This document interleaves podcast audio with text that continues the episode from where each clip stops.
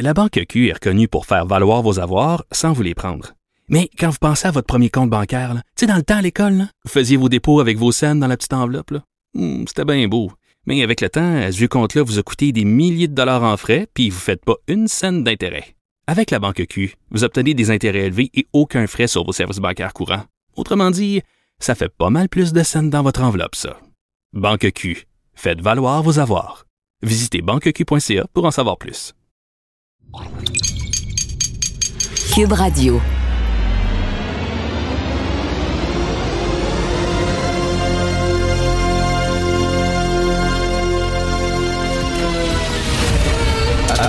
Attention, cette émission est laissée à la discrétion de l'auditeur. Les propos et les opinions tenues lors des deux prochaines heures peuvent choquer. Peuvent choquer. Oreilles sensibles s'abstenir. Richard Martineau. Martino. Un animateur pas comme les autres. Richard Martineau. Cube Radio. Déjà, c'est déjà la dernière de la saison. J'ai pas vu le temps passer. Il me semble que ça a passé super vite déjà le 18 juin. Donc, euh, écoutez, je veux saluer euh, mon confrère euh, Pierre Nantel, un gars hyper sympathique qui a tenu la barre de l'émission matinale de façon de, main de maître. Vous savez que, Pierre a décidé de, relever d'autres défis. C'est ça qu'on dit toujours, relever d'autres défis. Euh, on s'en est parlé souvent parce que l'émission du matin, trouvait ça quand même euh, dur pour qu'il n'aimait pas travailler ici à Cube. Il aimait beaucoup ça, mais je vous le dis, euh, se lever à 3h30 tous les matins, c'est extrêmement difficile. Je l'ai fait pendant un an, c'est très dur. Donc, euh, merci beaucoup, Pierre, et j'espère que nos chemins vont se recroiser. Donc, c'est la dernière de la saison. Moi, à partir de lundi, je vais euh, être chroniqueur à l'émission de Danny Saint-Pierre qui euh, prend la relève euh, du micro euh, matinal. Donc, j'en parlais tantôt avec Pierre Nantel. Claire Sanson va siéger pour le Parti conservateur du Québec. Alors, je le rappelle, Madame Sanson, elle a eu des gros, gros, gros problèmes de santé, de graves problèmes de santé. Elle a failli mourir. C'est la science qui l'a sauvée. C'est la médecine qui l'a sauvée. Et maintenant, elle va siéger aux côtés d'un chef qui ne veut même pas encourager ses troupes à se faire vacciner. C'est ça, Éric Duhem. Là. Lui s'est fait vacciner. Et je lui ai demandé pourquoi tu n'encourages pas, pourquoi tu le dis pas, pourquoi tu n'utilises pas ton poste de chef pour dire à tes troupes, faites-vous vacciner? Dis non, moi, je respecte leur choix. Je m'excuse, mais pas te faire vacciner, ce n'est pas un choix respectable. Tu peux dire, OK, j'accepte leur choix. J'accepte leur choix, mais je respecte leur choix. Et puis, j'ai dit souvent, Eric, prends le micro, puis dis là à tes membres, dis à tes troupes, faites-vous vacciner. Tantôt, je pense qu'il était avec Benoît Dutrisac. Éric Duhem, j'espère que Benoît va lui poser la question euh, à midi. J'espère que Benoît va lui poser la question. Euh, Éric, profite du temps d'antenne que tu as pour dire à ta gang d'aller se faire vacciner. Il veut pas. Il veut pas le faire. Pourquoi? Parce qu'il veut attirer les anti-vaccins. D'un d'un côté de la bouche, il dit Non, non, je me suis fait vacciner, moi je crois à la science, mais de l'autre côté, il veut pas dire aux gens de se faire vacciner parce qu'il veut se faire un fond dans son parti, un solage, un fond, un fond de coucou, un fond d'anti-vaccin. Il les accepte dans son parti, puis tout ça. Et là, c'est ce parti-là qu'elle va joindre, Mme Sanson. Quelqu'un qui ne veut pas dire à sa gang de faire confiance à la science. Elle, qui a été sauvée par la science et par la médecine. Je trouve ça assez particulier. Et si Mme Sanson avait eu sa limousine, si Mme Sanson avait été nommée ministre, est-ce qu'elle ferait ça? Non. Ben non. Là, elle dit, ah, je suis contre euh, la façon dont ils ont géré la pandémie, mon gouvernement. Puis, si elle avait été ministre, elle aurait fait oui, oui, oui, oui, oui, derrière François Legault. Oui, oui, oui. Puis, elle serait pas partie. Elle a quitté parce qu'elle est frue. Elle n'a pas eu sa limousine. Hein? C'est comme Fatima ou Pépin était fruée, elle, voulait, elle se voyait ministre. Ils n'ont pas donné son poste de ministre. C'était en maudit contre le Parti libéral. Le torchon a toujours brûlé entre Mme Ouda Pépin et le Parti libéral parce qu'elle n'a pas été nommée ministre. C'est la même chose avec Claire Sanson. Pensez-vous pas que si elle avait été ministre, elle, elle- elle critiquerait comme ça ouvertement son parti? Je trouve de sacrer le camp comme ça, en plein milieu, alors que On peut avoir des critiques sur M. Legault, bien sûr. On peut avoir des critiques sur le gouvernement de la, CAQ, bien sûr. Mais je m'excuse. Mais l'opération de vaccination a été menée de main de maître. Ce n'est pas seulement un succès, c'est un succès éclatant. Je dirais même c'est un triomphe, OK? On est les meilleurs en vaccination au pays et on fait des jaloux un peu partout sur la communauté internationale. Et là, elle, elle décide de lever les feux parce qu'il n'y a pas eu sa petite limousine. C'est tellement cheap. C'est tellement une sortie euh, de, de, de, politique minable et pathétique, je trouve. En tout cas, bref. Cela dit, euh, maintenant, ça va être assez rigolo sur la scène provinciale parce que Éric Duhem va être de plus en plus présent. Euh, mais j'aurais bien aimé qu'Éric Duhem dise à ses troupes de se faire vacciner. Puis là, il y a des gens qui disent Ouais, les autorités, ouais, le vaccin, c'est de la merde. Si on a appris quelque chose, c'est que Christy, qu'il y a des gens qui n'aiment pas l'autorité au Québec. Il y a des gens qui veulent. C'est correct d'être critique, même d'être un petit peu cynique me dire, tout est de la merde, les médecins, c'est de la merde, les omnipréticiens qu'on a entendus, c'est de la merde, la santé publique, c'est de la merde. Et là, je vois, là, page 9 du Journal de Montréal, il y a eu une marche dans les, dans les rues euh, sur, pour des victimes de violences conjugales. Puis je comprends que ça peut être frustrant. C'est frustrant. Mais là, il y a des gens qui se promènent avec une pancarte. La justice, c'est de la merde. Non, la justice, c'est pas de la merde. Non. Lisez-vous, lisez-vous les journaux tous les jours tous les jours dans les journaux, il y a des pimps qui se font arrêter, il y a des batteurs de femmes qui se font arrêter, qui ont des peines de prison, il y a des pères incestueux qui se font arrêter, il y a des agresseurs sexuels qui ont des peines de prison, mais tous les jours. Le système est-il parfait? Il n'est pas parfait. Mais de dire que le système de justice, c'est de la merde, ben ça, c'est de la merde. Moi, si, je suis pas capable de dire on jette tout, là. Non, le système de justice, est-ce qu'il doit être réformé? Oui. Est-ce qu'il y a des questions à se poser? Est-ce qu'on peut l'améliorer? Oui. Mais de se promener puis dire le système de justice, c'est de la merde, pour moi, c'est exactement comme les anti-vaccins. C'est la même affaire. C'est tellement facile de dire ça.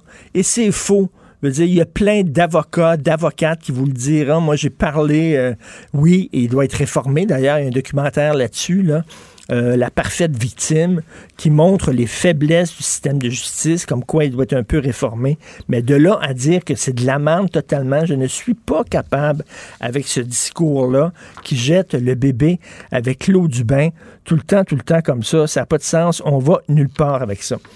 Geneviève Peterson qui a été euh, harcelée, intimidée par un, internaute euh, euh, qui l'a menacée et sur Internet, elle a eu des menaces, elle a porté plainte et le gars va être en cours et elle a bien fait, bravo Geneviève, il faut se tenir debout.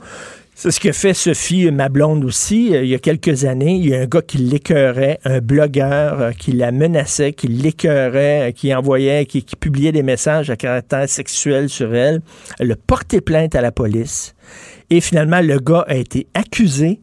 Il y a eu un procès et il a été condamné. Il a été condamné à des travaux communautaires. D'ailleurs, je pense que ça fait jurisprudence. C'était la première fois au Québec qu'un gars était condamné pour des propos haineux tenus sur Internet. Sophie s'est tenue debout. Geneviève s'est tenue debout. Est-ce que ces filles-là ont dit le système de justice c'est de la merde, ça donne rien de porter plainte? Non. Elles ont porté plainte. Et dans le cas de Sophie, on verra dans le cas de Geneviève si le gars va être condamné. Mais dans le cas de Sophie, le gars a été condamné. Alors, le message que je fais, là, c'est porter plainte. C'est certain que c'est pas facile. Des procès, c'est jamais rigolo. Mais à un moment donné, c'est comme ça. On a un système de justice. Il y a des gens qui se battent à travers le monde pour avoir un système de justice parce qu'ils en ont pas. OK? Nous autres, on en a un qui est pas parfait. Savez-vous quoi? Un système parfait, il n'y en aura jamais. Savez-vous qui voulait construire des systèmes parfaits, qui voulait ériger des systèmes parfaits? Staline, Lénine, Pol Pot, Mao Tse-tung, Hitler, Franco. Ça, c'est des gens qui voulaient construire des systèmes parfaits. Souvent, là, ton idée du paradis te mène tout droit en enfer. Qu'est-ce qu'on dit là? la route qui mène vers l'enfer est pavée de bonnes intentions. Bon, alors notre système est imparfait, mais c'est faux de dire que notre système est totalement de la marde. Parlant de la marde, Pornhub, plus qu'on lit là-dessus, là, il y a, là, il y a des, vraiment, il y a des plaintes, là, il y a, des, il y a des femmes qui ont porté plainte un peu partout à travers le monde. C'est pas seulement au Québec, partout à travers le monde, du revenge porn, euh, des filles qui euh, ont été filmées par leur chum ou leur mari alors qu'elles étaient totalement inconscientes, euh, des gens qui ont été victimes d'exploitation sexuelle, qui ont été agressés et qui, qui ont été filmés à leur insu, et se retrouve sur Pornhub, et ça fait des années qu'on demande à ce géant Internet, qui a d'ailleurs pignon sur rue ici, euh, sur le boulevard des Caries à Montréal de faire le ménage. Je suis pas puritain. Euh, la pornographie, si c'est entre adultes consentants, il n'y a aucun problème. Mais là, c'est n'importe quoi là, qui se retrouve là-dessus. Donc, euh, ça fait. il, y a même, quelqu'un qui dit que c'est la mafia. Là. il dit. C'est, ça, ça, je dis pas que c'est la mafia qui est derrière Pornhub. Il dit ils fonctionnent comme un groupe criminalisé, littéralement. Là. Ils ont des liens avec des gens un peu partout qui leur fournissent euh, des images, puis eux autres se ferment les yeux, euh, demandent pas d'où proviennent ces images-là. Euh, qu'il y a des acteurs des actrices professionnels qui soient très bien payés et qui décident de faire ça pour gagner leur vie aucun problème avec ça. C'est un divertissement pour adultes. Mais là, c'est pas ça. Là, on parle de réseau, là, d'exploitation sexuelle, d'exploitation de jeunes filles, d'exploitation de femmes. Et ça, c'est particulièrement dégueulasse. Vous écoutez. Oh, non, on a, il y, a un auditeur qui est très le fun, euh, qui fait parvenir, euh, qui nous fait parvenir des montages sonores. OK, il pogne des bouts d'émissions, puis met ça avec de la musique, s'appelle El Kaboom. Il a envoyé plusieurs montages sonores à Sophie qu'elle a fait jouer, je pense, dans son émission. Et là, il a fait un montage à partir de... Bon, j'ai fait un segment à LCN et euh, je riais un peu des projets chromés de la CAQ. Vous savez, la maison des aînés, puis le lab école, et puis euh, euh, tous ces projets-là. et je, riais un peu des, donc il a pris des segments, euh, des bouts, des extraits de mon segment LCN. Il a mis ça sur de la zézique. Je vous fais écouter ça. Merci beaucoup, El Kaboum. On écoute. Oui. Oui. Super. Parfait. Ben oui. Oui. Oui. Super. Parfait. Ouais. Là, maintenant, les écoles, tu sais, on manque d'orthopédagogues, les écoles tombent en morceaux. Une école, une école originale, une école expérimentale, expérience, laboratoire. Le lab école! Oui. Oui. Super. Parfait. Ben oui. Oui. Oui. Super. Parfait. Ouais. La Banque Q est reconnue pour faire valoir vos avoirs sans vous les prendre. Mais quand vous pensez à votre premier compte bancaire, tu sais, dans le temps à l'école, vous faisiez vos dépôts avec vos scènes dans la petite enveloppe. Hmm, c'était bien beau. Mais avec le temps, à ce compte-là vous a coûté des milliers de dollars en frais, puis vous ne faites pas une scène d'intérêt. Avec la banque Q, vous obtenez des intérêts élevés et aucun frais sur vos services bancaires courants. Autrement dit, ça fait pas mal plus de scènes dans votre enveloppe, ça. Banque Q, faites valoir vos avoirs. Visitez banqueq.ca pour en savoir plus. Joignez-vous à la discussion. Appelez ou textez le 187 Cube Radio 1877 827 2346. Le, commentaire de Félix Séguin, un journaliste d'enquête pas comme les autres. Hey Félix, on rêve tous de faire ça, de plonger dans l'eau et de découvrir soudainement une épave. Oui, sujet léger du vendredi, en fait, euh, Richard, parce que ça me fait penser à, c'est ça, une, scène de film, une ancienne épave d'avion trouvée par accident, euh, qui, euh, ça s'est produit au lac Simon, qui c'est en Outaouais, le lac Simon. C'est l'histoire de Marc Sarrazin qui plonge dans ce lac-là, il y plonge souvent, et là, il se retrouve, si tu veux, un peu malgré lui, au cœur de quelque chose, justement, qui a des allures de scénario de film il plonge là depuis euh, plus de dix ans. En 2008, il a commencé à plonger là-bas dans ce lac de la MRC de Papineau. Puis lui, euh, il récolte du bois hein, au fond de l'eau. Les bois, les, euh, les, les, souches parfois qui sont au fond des eaux sont très très prisées pour leur qualité d'ailleurs. Mais là, il plonge, puis il se retrouve face à un immense avion euh, qui, qui repose au fond du lac Simon. Alors, il dit que c'est un gros hasard. Puis là, il observe correctement. Puis attention, le punch n'est pas arrivé encore. Là. c'est un avion probablement de la Seconde Guerre mondiale. Ah ouais? Bien sûr, ouais, bien sûr qu'il est super étonné. Il appelle la Sûreté du Québec. Euh, L'armée canadienne est appelée. Les deux euh, forces se, se, penchent sur ce dossier. La SQ a confirmé l'histoire euh, de monsieur en disant qu'elle a été avisée, puis l'avion serait là depuis très longtemps, selon ses dires. Donc, il confirme, la, les, les, policiers confirment un peu, en tout cas, là, son, une partie de son Est-ce que c'est un avion militaire? Ben lui, il dit que ça semble être un avion militaire. Il manque des vérifications wow. à faire. Les policiers ont même requis. Et là, c'est là où tout ça devient un petit peu plus intéressant encore et un peu mystérieux aussi, parce que euh, la police a eu recours, au hors recours plutôt, à des muséologues des archivistes pour faire la lumière là-dessus. Euh, et là, la Défense nationale est en train de regarder qui va charger des recherches dans, au lac Simon parce que, tu sais, au plus profond, là, le lac Simon a 106 mètres. Euh, au moins profond, il a 45 mètres. Donc, ça prend quand même des équipes spécialisées. Mais là, voici. Il dit, Monsieur Sarrazin, j'ai plusieurs vidéos de la carlingue que j'ai partagées avec les policiers. J'ai vu des corps et des barils de kérosène dans l'avion. Oh. Et j'ai aussi touché l'hélice et malheureusement, je ne peux rien partager. Attention au hangar 18, attention, Anger 18, ça s'en vient. Euh, ben des oui. gens, non, mais tu dis, là, c'est moi ce, qui, ce que je trouve bien mystérieux au fond dans tout ça, c'est il existe une vidéo, puis la vidéo n'est pas partagée. Donc là, il y a un aura de mystère qui en Mais là, attends euh, les, les, ça, les complotistes doivent euh, se faire aller là-dessus, là. C'est pour ça que je te dis que Ben c'est oui. c'est c'est Hangar 18, c'est c'est Roswell. Il y a plein de complotistes qui vont nous dire bon ben parfait, c'était deux extraterrestres qui se promenaient en avion, puis on n'a jamais voulu nous le dire. Wow, c'est quelque chose quand même qu'on fasse encore des découvertes comme ça. Euh, écoute, c'est quoi, 80 ans plus tard, là, c'est quand même Ouais. incroyable. Grosse opération antidrogue à Longueuil. Là aussi, on a trouvé des épaves. Oui, oui D'autres épaves. D'autres d'autres types d'épaves euh, qui bougeaient encore.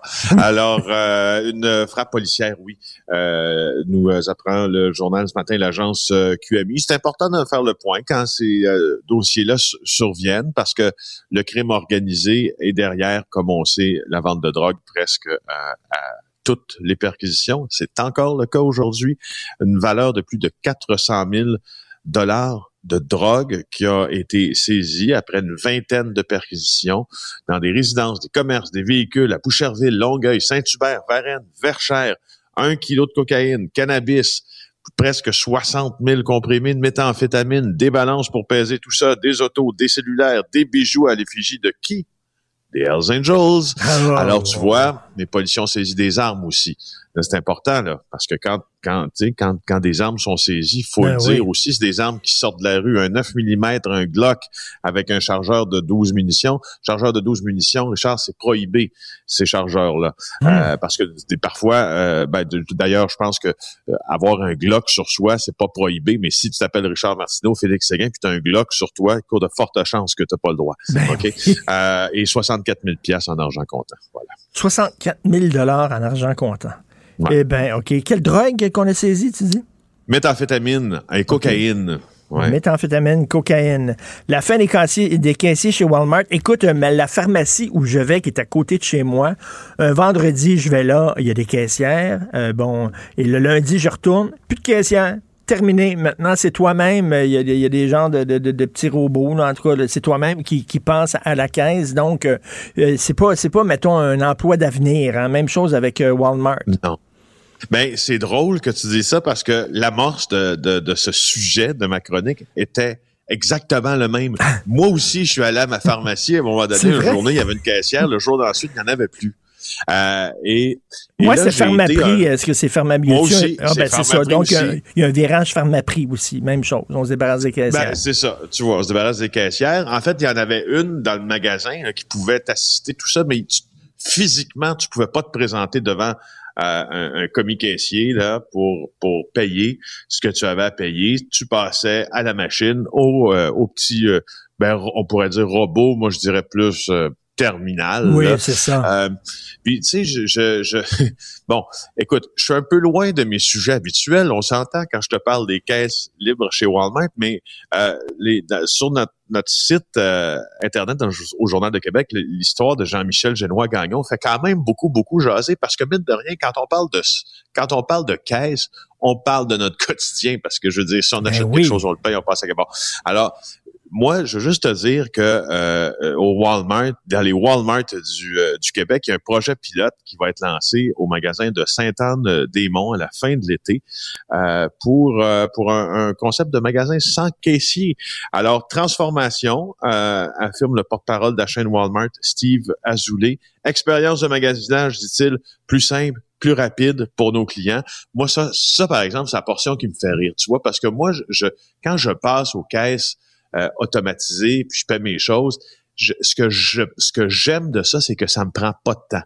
Je, je deviens, je suis rendu, euh, Mais- ma foi, expert dans cette affaire-là. Je, je, je pitonne, je paye avec ma montre euh, Apple Watch. Tu sais, ça, en, en- des fois, là, en 17 secondes, de mon opération est terminée, je suis sorti, c'est fini. J'aime ça, ça niaise pas. Mais, mais il faut, il faut qu'ils fassent confiance euh, à leurs clients parce que qui, qui te dit, mettons, tu as 15 objets que tu as achetés, tu t'en mets rien que 14 sur le capteur. Comment ils peuvent Oui, savoir? je, je- ben en fait, euh, il y a la question, ouais, il y a la question du poids hein, aussi dans ça. Je pense que les caisses sont balancées pour peser euh, les objets que tu achètes. En tout cas, si je me fie à l'épicerie, c'est un peu euh, comme ça que ça fonctionne. Mais il reste toujours que quand quand je suis confronté à une nouvelle comme ça, je trouve ça quand, la machine remplace l'être humain, ça, ça me fait penser. Oui. Non, mais excuse-moi, est-ce qu'ils vont embaucher les gens qui ont des pouvoirs spéciaux chez Costco? Tu sais, le gars là, chez Costco qui est porte, puis qui regarde là, ta facture, puis tu as 50 objets dans la facture, puis il regarde ton panier, puis là, il est là en deux secondes, et puis... OK, c'est correct, tu peux passer. Ça me fait toujours rire, ça. Moi aussi, dire, moi comment aussi. le gars peut savoir? Il regarde la facture, tu sais, ça, il y a 50 à fa- Il regarde la facture pendant deux secondes. OK, lui, il a regardé, là, puis il a tout vu que... Oui, oui, c'est ça, il a tout compté ça. Oui, oui, c'est ça. Non, ça me, fait- ça me fait rigoler aussi. D'ailleurs, écoute, on pourrait faire une chronique entière sur ce qui me fait rigoler dans les, les Costco de ce monde. Un endroit où je, d'ailleurs, Richard, je n'aime pas aller. Ça m'embête au plus haut point, oui. moi, me rendre dans les allées du Costco puis voir un monsieur qui achète euh, 400 taquitos, puis je regarde les, les paniers, je regarde, moi là, mon trip hallucinant là, c'est de regarder ce que les gens mettent dans leur panier Ben chez oui. Costco, je capote. Écoute, des Je- 42 gallons de sauce tabasco, là. Le, le gars, il ça, peut dire, là, ça. le gars, après ça, il peut cocher sauce tabasco, j'en ai plus besoin d'acheter ça pour le reste de mes jours. C'est ça, c'est ça. Non, puis genre, tu sais, je- quand je te parle des taquitos, j'avais vu ça. c'est- C'était c'est un- c'est une pâte. Tu sais, les taquitos, ce sont des, des, des sal- saldi, des petits tacos, hein, des taquitos, ce qui sont des gens de, c'est des bâtonnets, c'est congelé, c'est plein de sel, c'est plein de gras, c'est plein de Hey! Le gars, il sort avec 400 bâtons. Il va manger ça quand? Ben, il y a une grosse Avec famille. qui? Pourquoi? Puis à quel titre? Tu sais, euh, donc ça, ça, ça me fait ça me fait bien rire de regarder si les gens. Oui, ben, il y a peut-être un bunker dans sa cour, puis il attend la, la- la- la troisième guerre mondiale. C'est un- c'est survivaliste. Un survivaliste. Rapidement, un mégantique commission d'enquête indépendante réclamée, Félix. Ben oui, mais tu sais, beaucoup de gens euh, se font du capital hein, politique sur le dos de la tragédie de, Mélan- de Mégantic. Mais là, euh, la coalition des citoyens puis des organismes qui s'occupent de la sécurité euh, ferroviaire, elle, il exige- la, la coalition, coalition exige un moratoire sur le transport du pétrole par train à lac Mégantic. Robert Bellefleur, c'est quelqu'un qui est très euh, éduqué en la matière. Il a fait la demande formelle au Ben oui. gouvernement et je pense que c'est à peu près temps euh, qu'on arrête de faire des annonces à lac Mégantic de voies de contournement qui contournent jamais rien, Ben, tout à fait. mais qu'on fasse plutôt un moratoire. Il est temps. Écoute, ce fut un plaisir de te parler. Euh, on se reparle, nous, fin août. Je pense que tu vas passer un excellent été. Euh, merci beaucoup, Félix. Amuse-toi bien, repose-toi Et bien. toi aussi, reste en santé. Salut, toi aussi. Deuxième dose aujourd'hui. Pour une écoute en tout temps, ce commentaire de Félix Séguin est maintenant disponible dans la section balado de l'application et du site cube.radio. Tout comme sa série balado Narcos PQ, qui dresse un portrait de l'industrie criminelle à travers des entrevues avec de vrais narcotrafiquants. Cube Radio. Cube Radio. En direct à LCN. Salut Richard. Salut, et j'espère qu'un jour, Jean-François, bientôt, on va pouvoir tous faire ça comme ça à la maison. là, tous, là. tous faire ça comme ça. J'en rêve. Hein, comme ça, là, ça fait tellement du bien. J'espère un Ah jour, oui. là. peut-être avant la fin de l'année. Il est nécessaire, le, le couvre-visage, mais euh, on, on- on en a assez. Là. On, a fait le en tour de la a assez, question. Tout à fait. Hey, Jean-Marc, tu as une cravate ce matin. Est-ce que c'est pour ta dernière? C'est pour ma dernière quand même. Là. Je, sais, je, je suis quand même chic. là. C'est c'est important, une dernière de saison. Hey, Dis-moi, tu vas nous parler ce matin de, de cette confusion qui persiste. euh, Parce que même pour la première dose, il y avait toujours la confusion autour Ben de oui. l'AstraZeneca. Et là, en deuxième dose, là, on s'est dit et dédit dans les dernières heures. Écoute, je suis le citoyen moyen, là, OK? On débute la pandémie. Il y a un nouveau vaccin, AstraZeneca, là, on en a plein, vous pouvez vous faire vacciner. Yeah! Attention, il y a des effets secondaires bizarres. hein? Non, finalement, c'est correct, on peut le prendre. Yeah! Attention, au Danemark, ils ont ils ont- ils l'ont banni. Ah, c'est correct, OK. Non, vous pouvez le prendre. Yeah! Deuxième dose bientôt, j'y vais. Non, non, fait, euh, lisez pas, deuxième dose, c'est pas recommandé. C'est écrit sur le site du gouvernement du Québec. Ah, OK. Ah, finalement, M. Monsieur Horacio Arruda a dit c'est correct, on peut y aller deuxième dose. Yeah! Là, sur le site fédéral, ils disent non, non, non, pas de. a- écoute, je sais pas, je comprends plus rien. Il est temps que ça finisse. Là. Je veux dire, même, les, même des gens qui suivent là, la vaccination, le vraiment au jour le jour, qui sont au fait, sont tout mêlés là-dedans. Toi, d'ailleurs, t'as pas pris de chance. Ton deuxième vaccin, c'était pas l'AstraZeneca. Mais tu sais, ma blonde a été vaccinée deux fois à l'AstraZeneca et là, elle a dit, ben, coudon, je suis moins protégé C'est ça. finalement que les autres personnes.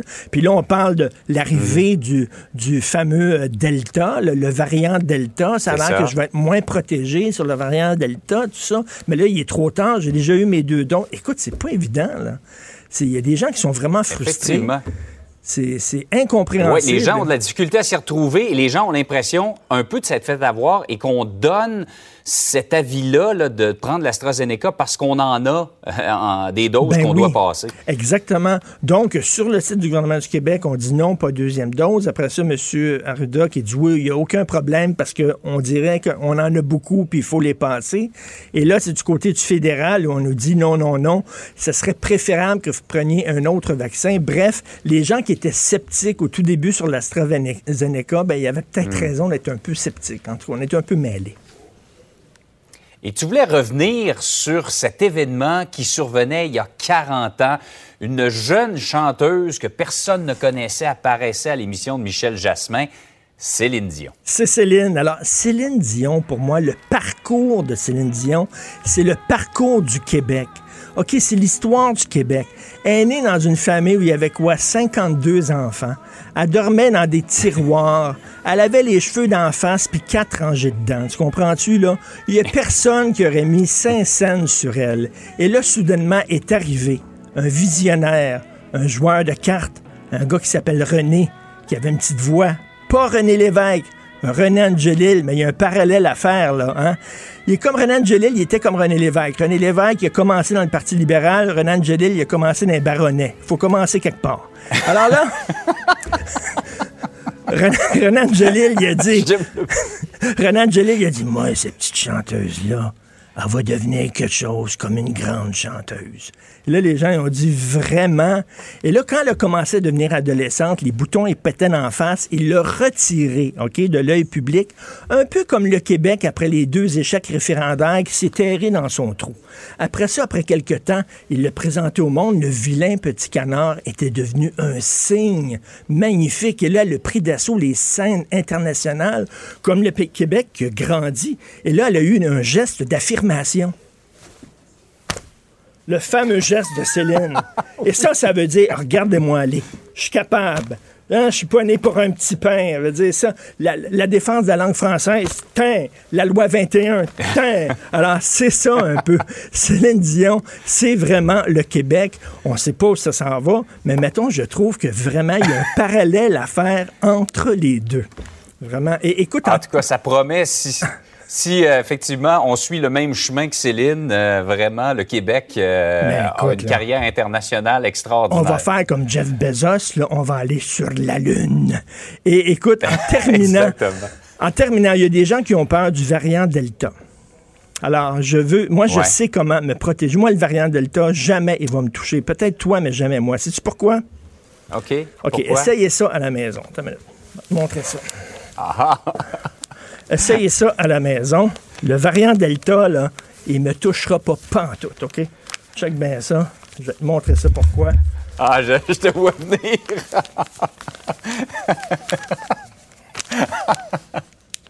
Voilà. Amenez-en. Amenez-en le variant Delta. Viens-t'en. Viens-t'en. T'as moi, un je- bon système immunitaire, t'as pas besoin de vaccin, toi. Jamais il va me toucher. Tu comprends-tu? Alors faites ça à la maison, puis vous allez être super bien, bien protégé. Ah, bonne T'as pas été été. Pfizerisé, t'as été Bernierisé. Bernierisé, c'est le meilleur vaccin au monde. Merci beaucoup. bonne saison, tout le monde. Bon été. Profitez-en Hey, bonnes bien. vacances, Richard. On le mérite On s'en parle à la tous. rentrée. Tout à fait. Merci beaucoup. Bye. Absolument. Merci. Salut. Salut. La Banque Q est reconnue pour faire valoir vos avoirs sans vous les prendre. Mais quand vous pensez à votre premier compte bancaire, tu sais, dans le temps à l'école, vous faisiez vos dépôts avec vos scènes dans la petite enveloppe. Hmm, C'était bien beau. Mais avec le temps, à ce compte-là vous a coûté des milliers de dollars en frais, puis vous ne faites pas une scène d'intérêt. Avec la Banque Q, vous obtenez des intérêts élevés et aucun frais sur vos services bancaires courants. Autrement dit, ça fait pas mal plus de scènes dans votre enveloppe, ça. Banque Q. Faites valoir vos avoirs. Visitez banqueq.ca pour en savoir plus. Ben oui, on le sait. Martineau, ça n'a pas de bon sens comme il est bon. Vous écoutez Martineau. Cube Radio. Comment se porte la vie nocturne à Montréal? Vous savez, c'est une promesse électorale de Projet Montréal, euh, le parti de Valérie Plante, euh, d'organiser, de créer une politique de la vie nocturne parce que euh, la vie nocturne, ça fait partie, c'est ça qui fait bouger une ville, c'est ça qui donne une âme à une ville. Alors, il y a eu un, un sommet de deux jours organisé par la ville de Montréal. Nous allons parler avec Mathieu Grondin, directeur général de Montréal 24 heures sur 24. Bonjour, Mathieu Grondin. Bonjour, M. Martineau. Euh, Il y, a eu lieu, hein, ce, ce- ce- ce sommet-là. Pardon? Euh, le sommet, est-ce qu'il y a eu lieu ou il va Oui, il y a avoir eu lieu? Non, il y a eu lieu mardi et mercredi cette semaine. On a terminé. On est à l'heure des bilans. Euh, donc voilà, je vous remercie de m'inviter aujourd'hui pour en parler. On s'était parlé déjà il y a quelques mois là, Ben oui. là-dessus. Ben oui, alors euh, là, c'est c'est quoi? là? C'était quoi cette affaire-là, de la, une politique de la vie nocturne? Il y a des gens qui disent ben, on n'a pas besoin d'un d'un politicien ou d'une politicienne pour organiser la vie nocturne. Elle va s'organiser d'elle-même. Euh, c'est quoi ça? Ben, une politique, c'est pas un politicien normal nécessairement, mais une politique de la vie nocturne, c'est juste un, un outil, un plan d'action, une stratégie pour aider à mieux gouverner la vie nocturne. On sait qu'à Montréal, là, on sort d'une pandémie, euh, donc il y a- il y, a une nécessité de relancer la vie nocturne. Ça fait partie du plan de relance économique aussi de la ville de Montréal. Là, la vie nocturne, c'est c'est au cœur de l'ADN de, de notre ville depuis 100 ans, là, de la prohibition jusqu'aux clubs jazz, les clubs disco, les afters des années 90. Donc, euh, puis avant la pandémie, bon, on avait aussi des, euh, des enjeux propres à la vie nocturne. là. Il y avait des enjeux de dynamisme, à mon avis. Il fallait un peu réussir à redynamiser la vie, de Mont- la vie nocturne de Montréal. Puis il y avait aussi des enjeux de cohabitation. Là, qu'on, on en entend souvent. C'est tout le temps la même chose dont on parle quand on parle de la vie nocturne. Souvent, le bruit, et, euh, bon, c'est ces choses-là. Ben Donc, oui. euh, nous, donc, on est là pour euh, amener des nouvelles idées, des nouvelles façons de gérer euh, la vie nocturne à Montréal. C'est pour ça qu'on a fait, on organise ce sommet-là. Ben oui, hein, c'est évidemment c'est les gens de Saint-Lambert qui chialent parce qu'il y a trop de bruit. Euh, il y a trop de bruit Ah. au parc Jean Drapeau euh, quand il y a des soirées de musique, quand il y a chez Aga, quand il y a la F1, il y a trop de bruit, les gens de Saint-Lambert. Ben, il n'y a pas juste les gens de Saint-Lambert, hein. On a aussi des, euh, des problématiques qui sont propres à, à, à Montréal. Tu sais, on, on sait qu'on veut un centre-ville habitable. Il y a eu beaucoup de tours à condos qui sont construites, là, entre autres autour là, euh, de certains hauts lieux de la vie nocturne, comme je pense à la place des festivals. Là. Euh, donc, tu sais, euh, il faut il faut penser à ça, voir comment peut-être on peut se doter aussi d'un d'un d'un plan d'urbanisme qui prend en compte justement la nuit comme concept, comme l'aménagement temporel dans le temps, qu'est-ce qu'on fait le soir, puis comment est-ce qu'on peut justement euh, sa- sa- s'assurer qu'il y a une meilleure cohabitation entre tous ces usages-là? Oui, mais tu sais, mon, mon, mon beau-père, justement, habite une tour à condo juste à côté du quartier des spectacles. Euh, il savait, là, quand il est allé là, il savait qu'il allait avoir du bruit, puis tout ça. Écoute, là, quand tu achètes la maison à côté de la maison d'Éric Lapointe, tu le sais que la musique va jouer fort tard, là. Dire, tu le sais, sinon tu vas pas là, là. tu sais. Mais la, la bonne nouvelle, c'est que le quartier des spectacles a sondé les résidents autour, puis la- le- les trucs euh, qui dérangent le plus au niveau du bruit, c'est pas le, le bruit des festivals et le bruit des bars et des festivaliers et tout, c'est beaucoup plus là, les, les équipements, la ventilation, les camions, le transport. C'est ça qui dérange le plus. Donc, je pense qu'il y a un problème aussi de, de perception des fois. Là. On, on- on a tendance là à à grossir un peu le problème, à mettre la loupe dessus, à regarder juste une, juste un truc. C'est beaucoup ce qui s'est fait dans les dernières années. Là, on se rappelle les petites affichettes qu'on voit partout, là, la nuit, le bruit nuit et tout. Euh, tu sais, je pense qu'il faut, faut, faut, faut essayer de pouvoir la faire la part des choses, puis de voir un peu là, vraiment qu'est-ce qu'il y en est concrètement. Puis c'est ce qu'on a essayé de faire à travers le sommet, à travers différentes euh, conférences. Là, on avait des gens d'ici, mais on avait aussi des gens partout à travers le monde, voir dans d'autres villes, c'est quoi les meilleures pratiques, comment est-ce qu'ils font eux autres pour gérer le problème de bruit. tu sais. Euh, il y a on, on s'y prend-tu de la meilleure manière? Y a-t-il d'autres manières de faire? Euh, fait que ça, c'était très intéressant. On peut, on peut voir ce qui se fait ailleurs, puis s'en inspirer pour créer notre top modèle. Qu'est-ce que tu as appris d'intéressant toi, au cours de ces deux journées-là, Mathieu? Ah, mais beaucoup de choses, c'est moi qui l'ai programmé. Mais, mais entre autres, je pense, tu sais, quand on regarde, là, en ce moment, on a une problématique un peu dans les parcs, hein, euh, avec l'arrêt de la vie nocturne partout, là, les jeunes se sont beaucoup ramassés dans les parcs. Euh, ils font la fête dans les parcs, des fois tard. C'est pas des endroits qui sont appropriés nécessairement, ben, parfaitement appropriés pour ça. Euh, Puis, tu sais, on a vu, il y a eu beaucoup de, il y a eu la répression policière pour essayer d'endiguer le problème l'année passée. On a eu aussi au début de l'année, là, on a même sorti un hélicoptère pour essayer de les Ben décourager. Puis ça donne pas grand-chose. Donc, nous, ce qu'on on s'est inspiré, là, euh, il y a eu la ville de Sydney qui sont venus nous parler, il y a eu des gens aussi d'Amsterdam qui nous ont expliqué qu'eux autres, ben, ce qu'ils ont mis en place, c'est des espoirs de médiation. Donc, des gens qui sont euh, des gens comme vous et moi, mais qui ont à cœur la vie nocturne, qui se promènent et qui vont qui, qui sont comme une espèce de, de pare-feu avant de tomber dans, dans, dans l'approche policière, qui disent aux gens, ben ramassez-vous, faites un petit peu moins de bruit, faites attention, distanciez-vous, mettez vos masques, blablabla. Bla, bla, bla. Moi, moi, je trouve que c'est une, euh, une excellente façon là, euh, de, de créer un lien avec les résidents, puis de, de créer un lien aussi avec la jeunesse, parce que veut, veut pas, ben les autres aussi, là, ils ont- ils ils l'ont mangé raide, là, la, la pandémie, là, depuis un an et demi, là, avoir 21 ans, pas être capable de sortir, pas capable de voir tes amis, euh, c'est pas facile. Moi, je voudrais pas être à leur place. Là. Moi, Ben je sais qu'à à cette époque-là, euh, je bougeais beaucoup, j'avais une grosse vie sociale, je me couchais très tard. Moins aujourd'hui? ben non, encore aujourd'hui, mais bon. Écoute, ça va ressembler à quoi la vie nocturne à Montréal cet été? Est-ce que C'est le retour à la normale totale? Ça va ressembler à quoi? Non, parce que euh, la, la- la zone verte, là, euh, les bars ferment toujours, euh, ben là, sont rendus à deux heures. Là. On a commencé le semestre à minuit. Là. Merci aux Canadiens de Montréal. On espère qu'ils vont se rendre loin comme ça. si, si- si les Canadiens de Montréal avaient une game à trois heures du matin, peut-être qu'on pourrait ralentir la vie nocturne plus rapidement. Mais euh, on peut pas danser non plus. Hein? Donc, euh, la danse est interdite. Donc, tout ce qu'on aimerait avoir, c'est un, une espèce de plan un peu plus clair. On aimerait ça être inclus, en fait, dans le plan de déconfinement. On sait qu'il y a euh, le palier bleu-ciel, là, que le docteur Arruda a parlé, qui viendrait peut-être après la zone verte. Moi, ce que je prône, c'est un palier bleu-nuit. Euh, pour que la nuit soit intégrée dans le palier bleu et qu'on puisse avoir vraiment un, un horizon de quand est-ce qu'on va pouvoir justement retourner danser, euh, chanter au karaoké, pour ceux qui aiment ça. Puis, euh, puis voilà, parce que c'est vraiment ça qui va faire en sorte qu'on va pouvoir relancer Montréal. Il n'y aura pas de relance économique sans une relance de sa vie nocturne. C'est trop au cœur de notre identité.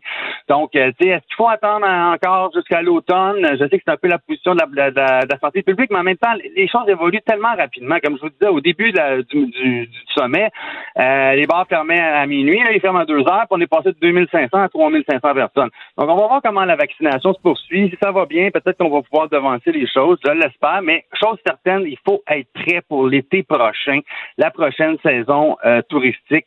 Quand les touristes vont pouvoir revenir à Montréal, on sait que la grosse saison, c'est l'été ici, euh, il faut qu'on ait un plan d'action clair pour que Montréal puisse se démarquer sur la scène internationale, parce qu'il va y avoir beaucoup de compétition entre les villes pour attirer les touristes nocturnes.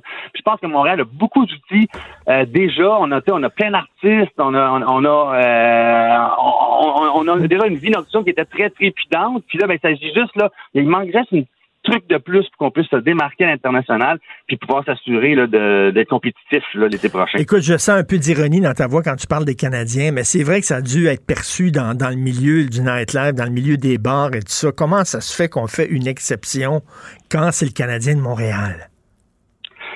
Ben, écoute, s'il faut que ça passe par là, ça passe par là. Hein? Moi, je vais être là, je vais être, je vais être dans un bar ce soir pour euh, regarder la partie comme tout le monde. Euh, c'est sûr que, tu sais, on, on, se demande un petit peu là. euh, comme je vous dis, tu sais, nous, on a l'impression. En fait, pourquoi on a organisé, entre autres, là, la- pourquoi ce sommet-là est important, c'était un peu une façon de lever la main pour les gens de la vie nocturne, de dire, hey, hey, oubliez-nous pas, euh, on est important, on existe, nous autres aussi, puisque, tu sais, euh, moi, quand on me dit la, la zone est verte, là, je suis comme, ben, verte pour tout le monde, mais pas verte pour les noctambules, là. Euh, on n'est pas de retour à la, à, la- normalité, tu sais. Puis bon, euh, est-ce qu'on veut vraiment revenir tout à fait à ce que c'était avant? Je pense que c'est une occasion, on a une pause d'un an et demi, là, pour réfléchir à qu'est-ce qu'on voudrait comme, comme, comme nouvelle proposition dans le futur. Puis moi, je pense qu'on devrait repartir sur des bases qui veulent construire une économie 24 heures. Là, le- la chance qu'on a en ce moment, c'est qu'on a une excellente écoute des paliers de gouvernement parce qu'ils se sont rendus compte de l'importance de la vie nocturne dans l'écosystème économique d'une métropole, d'une grande ville comme Montréal. Puis là, ben, ils voient bien là, que, sais, ils veulent que ça reparte, il faut qu'ils nous incluent dans leur plan. Donc, je pense qu'il y y y a un vent de changement qui souffle sur la vie nocturne en ce moment à Montréal. Il y a un changement de ton, il y a une écoute qui n'était pas là avant. Puis, euh, c'est prometteur pour le futur. Maintenant, il reste à mettre en place des, des actions concrètes. On a, on a, là, il y a eu beaucoup de, beaucoup de promesses, beaucoup d'intérêt, beaucoup d'écoute. On s'est assis, on a consulté tout le monde. Tout le monde a pointé les mêmes problèmes. Tout le monde pas mal a pointé les mêmes solutions. Il y a un bon consensus, je pense, autour de la table, au parti de- au- au- dans toutes les parties prenantes de la vie nocturne. Mais ça va nous prendre des élus qui, ont, qui se développent une vision de la nuit, une vision du futur des nuits de Montréal. Non, puis parler, parler de la nuit, parler de la nuit en termes positifs aussi, là, pas seulement en termes Oui. négatifs, là, pas tout le temps, là, oh mon Dieu, il va y avoir des voyous, puis ça va se tirer dans la rue, puis il y a des problèmes, puis la police, tu sais. À un moment donné, quand on parle de la vie nocturne, c'est tout le temps sur le côté négatif. C'est c'est positif, c'est ça qui fait bouger une ville, c'est ça qui attire des, des touristes. Écoute, concernant le bruit, il y a quelques années, je suis allé dans un rave, oui, oui, Richard, mon oncle Richard était dans un rave à Tel Aviv, à Tel Aviv, puis on avait tous des écouteurs, OK? Il y avait pas de, il y avait un DJ, tout ça, mais la musique était dans tes oreilles, donc c'était Ouais. hyper calme. J'imagine, il y en a eu d'organiser ici aussi. C'est-tu, euh, c'est-tu l'avenir, ça? Les silent disco. Ben oui, des silent. discos, Ouais, j'ai vu ça dans des parcs ici, là. Ben non, c'est pas l'avenir. c'est pas, pas la, c'est pas la même affaire, là. Je, vais, je peux rester chez nous puis danser avec ma blonde dans le salon avec nos écouteurs si on veut. Mais euh, non, je pense que tu sais, il faut, il faut se développer des manières, justement, des outils pour gérer la cohabitation. Ça en fait partie. Euh, moi, je pense que tu sais aussi, à Montréal, là, il y a plein de secteurs industriels là, qui sont en qui doivent être revalorisés, qui doivent Oui. être changés. En Europe, quand tu vas dans, dans les grandes villes, là, les grosses discothèques, les gros clubs le fun à Berlin, à Amsterdam, c'est dans des anciennes usines. Puis c'est une excellente façon de préserver notre patrimoine industriel. Tu sais, tu gardes, tu Ben transformes oui. ces usines-là, t'en fais des salles de spectacle, c'est malade. Tu rentres là, il y a des grandes roues, euh, des, euh, des- des- de la mécanique des années des années 1900, ça te donne un décor complètement fou. Au lieu de tout scraper ce qu'il y a en dedans, garder juste l'extérieur, puis mettre des condos avec des, des portes d'armoire en mélamine. Tu sais, à un moment donné, c'est fun, là, le, le- le résidentiel, mais on peut pas faire de la monoculture. Ben, euh, tout à fait. ça, Regarde ce qu'ils ont fait dans le meatpacking à New York. Là. Avant, le meatpacking, c'était un endroit épouvantable. T'allais pas là. Puis bon, c'était très industriel. Puis maintenant, c'est des bars, puis euh, des, des, Ben, des boîtes ça. de nuit, puis tout ça. Là. Il, y a une façon de, de, de renipper ça, là, effectivement, qu'on fait pas. C'est ça qui nous manque un peu. Le, le- le petit oomph qui manque à Montréal pour redevenir le centre du nightlife. Là? Tu sais, je dis pas qu'il faut faire non plus comme la 5e avenue à Playa, à Playa del Carmen, là, ou à Cancun, là, où est-ce que c'est, tu sais, c'est, des grosses trucs, des discothèques qui, qui, qui, qui, crachent le son dans la rue. Je dis pas qu'on faut aller là. C'est de la- ça aussi, c'est de la monoculture. Des, des, moi, je suis pas un fan des secteurs de divertissement dédiés, tu sais, mais je pense que d'avoir un secteur 24 heures sur 24 avec, où ce que les gens, justement, qui habitent là, ben, c'est des gens qui veulent aller habiter là pour ça. Tu sais, on n'a pas de plainte de bruit dans le quartier latin entre euh, Sainte-Catherine puis euh, Sherbrooke. Pourquoi? C'est tous des étudiants du Vieux-Montréal qui habitent là. Fait que les autres, sont, ils aiment ça, ils vont là pour ça. Après ça, tu sais, on a eu plein de bruit sur le, plein plein de bruit sur le plateau dans les 10-15 dernières années. Mais le plateau, il s'est beaucoup transformé dans les 20 dernières années. Avant, c'était un quartier ouvrier, un quartier d'artistes. Maintenant, ben, c'est un petit peu plus un quartier de professionnels, disons, puis il y a beaucoup plus de propriétaires qu'il y avait avant. Donc, les propriétaires, ben, ils veulent protéger leur investissement. Je les comprends. Mais à un moment donné, il faut qu'on trouve un spot, là. Faut qu'on Ben oui. faut qu'on faut qu'on se trouve un spot. Puis là, tu sais, il y, a des- il y a des défis qui s'en viennent pour le centre-ville de Montréal, justement. Si on veut le un centre-ville habitable, ben, va faire avec la vie nocturne? Faut qu'on, faut qu'on trouve une façon là, de, Mais, d'allier mais à- à- habiter des, des vieilles usines, effectivement. Puis tu sais, si tu veux pas avoir de bruit, là, va à Ville-Mont-Royal. Là-bas, si tu fais du bruit après 7 heures, la SWAT débarque. OK? Ouais, pas accessible à tout le monde, hein, Non. dit, là, mais c'est Ça là, mais bon. OK. Ben, Mathieu Grondin, on espère que cette maudite pandémie-là va, va mourir de sa belle mort rapidement puis qu'on puisse redevenir euh, une ville trépidante qui bouge. Merci beaucoup, Mathieu Grondin. J'espère aussi. Merci beaucoup, M. Bonjour. Bonne journée. Gilles Proulx. Le où, quand, comment, qui, pourquoi ne s'applique pas sa ricanade? Parle, parle, parle, genre, genre, genre. Gilles Proulx. C'est ça qu'il manque tellement en matière de journalisme et d'information. Voici le commentaire de Gilles Proulx.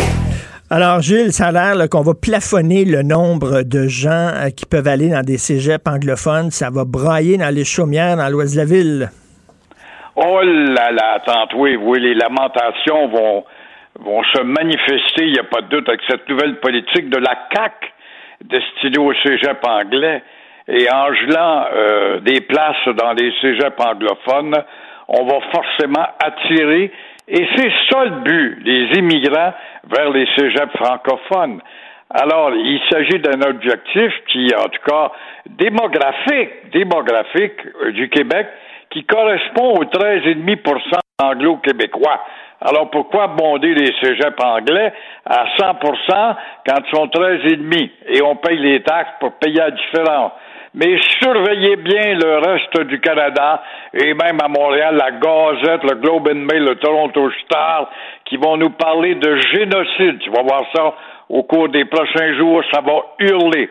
Mais euh, moi, je pense qu'il aurait mieux valu appliquer la proposition du Parti québécois qui disait la loi 101, c'est-à-dire euh, tous les néos vont au cégep français. S'ils veulent s'angliciser, qu'ils attendent d'atteindre le, le niveau universitaire.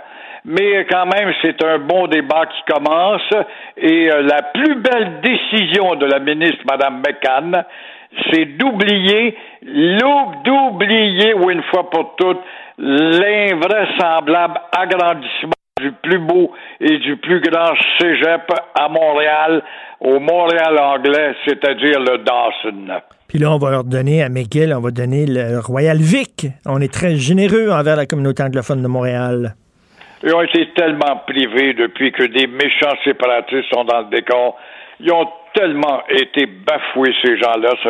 Ça, en est épouvantable de voir que partout, on ne peut plus parler anglais. Il n'y a plus de région sociale anglaise, il n'y a plus de radio anglaise, il n'y a plus de musique anglaise nulle part. Les groupes francophones font rien que la propagande en français puis en joual. C'est tellement terrible de vivre au Québec quand on est un Anglais. Là, vous dites que les gros centres commerciaux sont appelés à disparaître au Québec?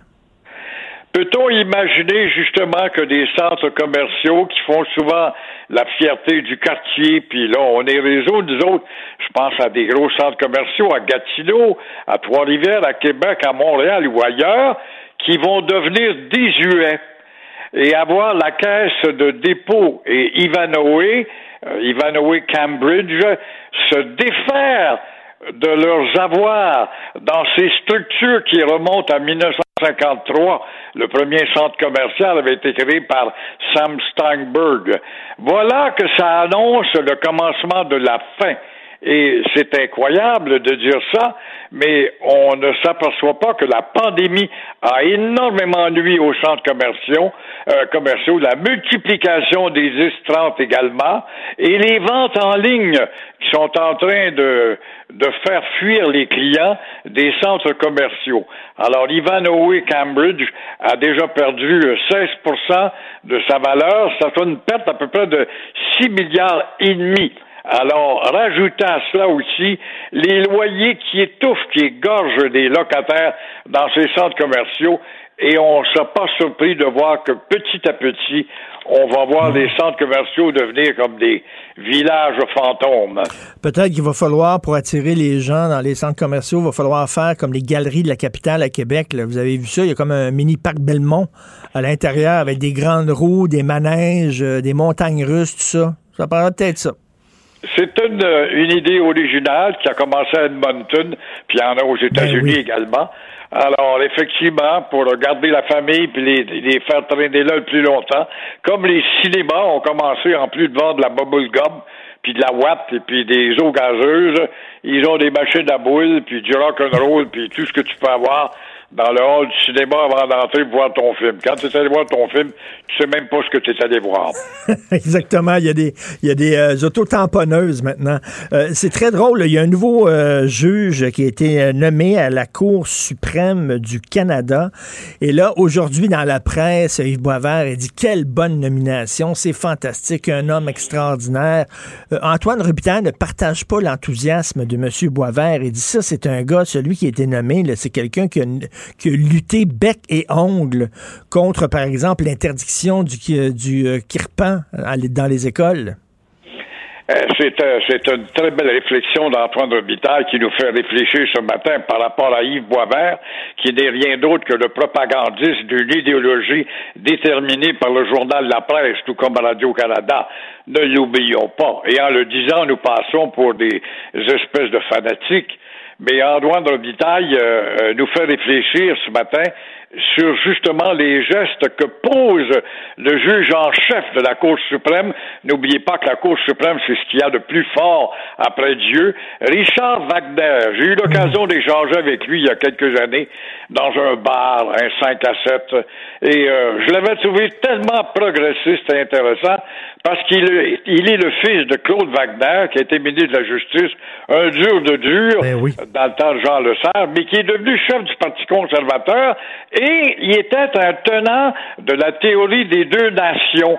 Alors voilà que Richard Wagner est-il en train de trahir la pensée de son père? Il souhaite la diversité partout. Il souhaite la diversité sur les bancs euh, de nos tribunaux à travers tout le pays.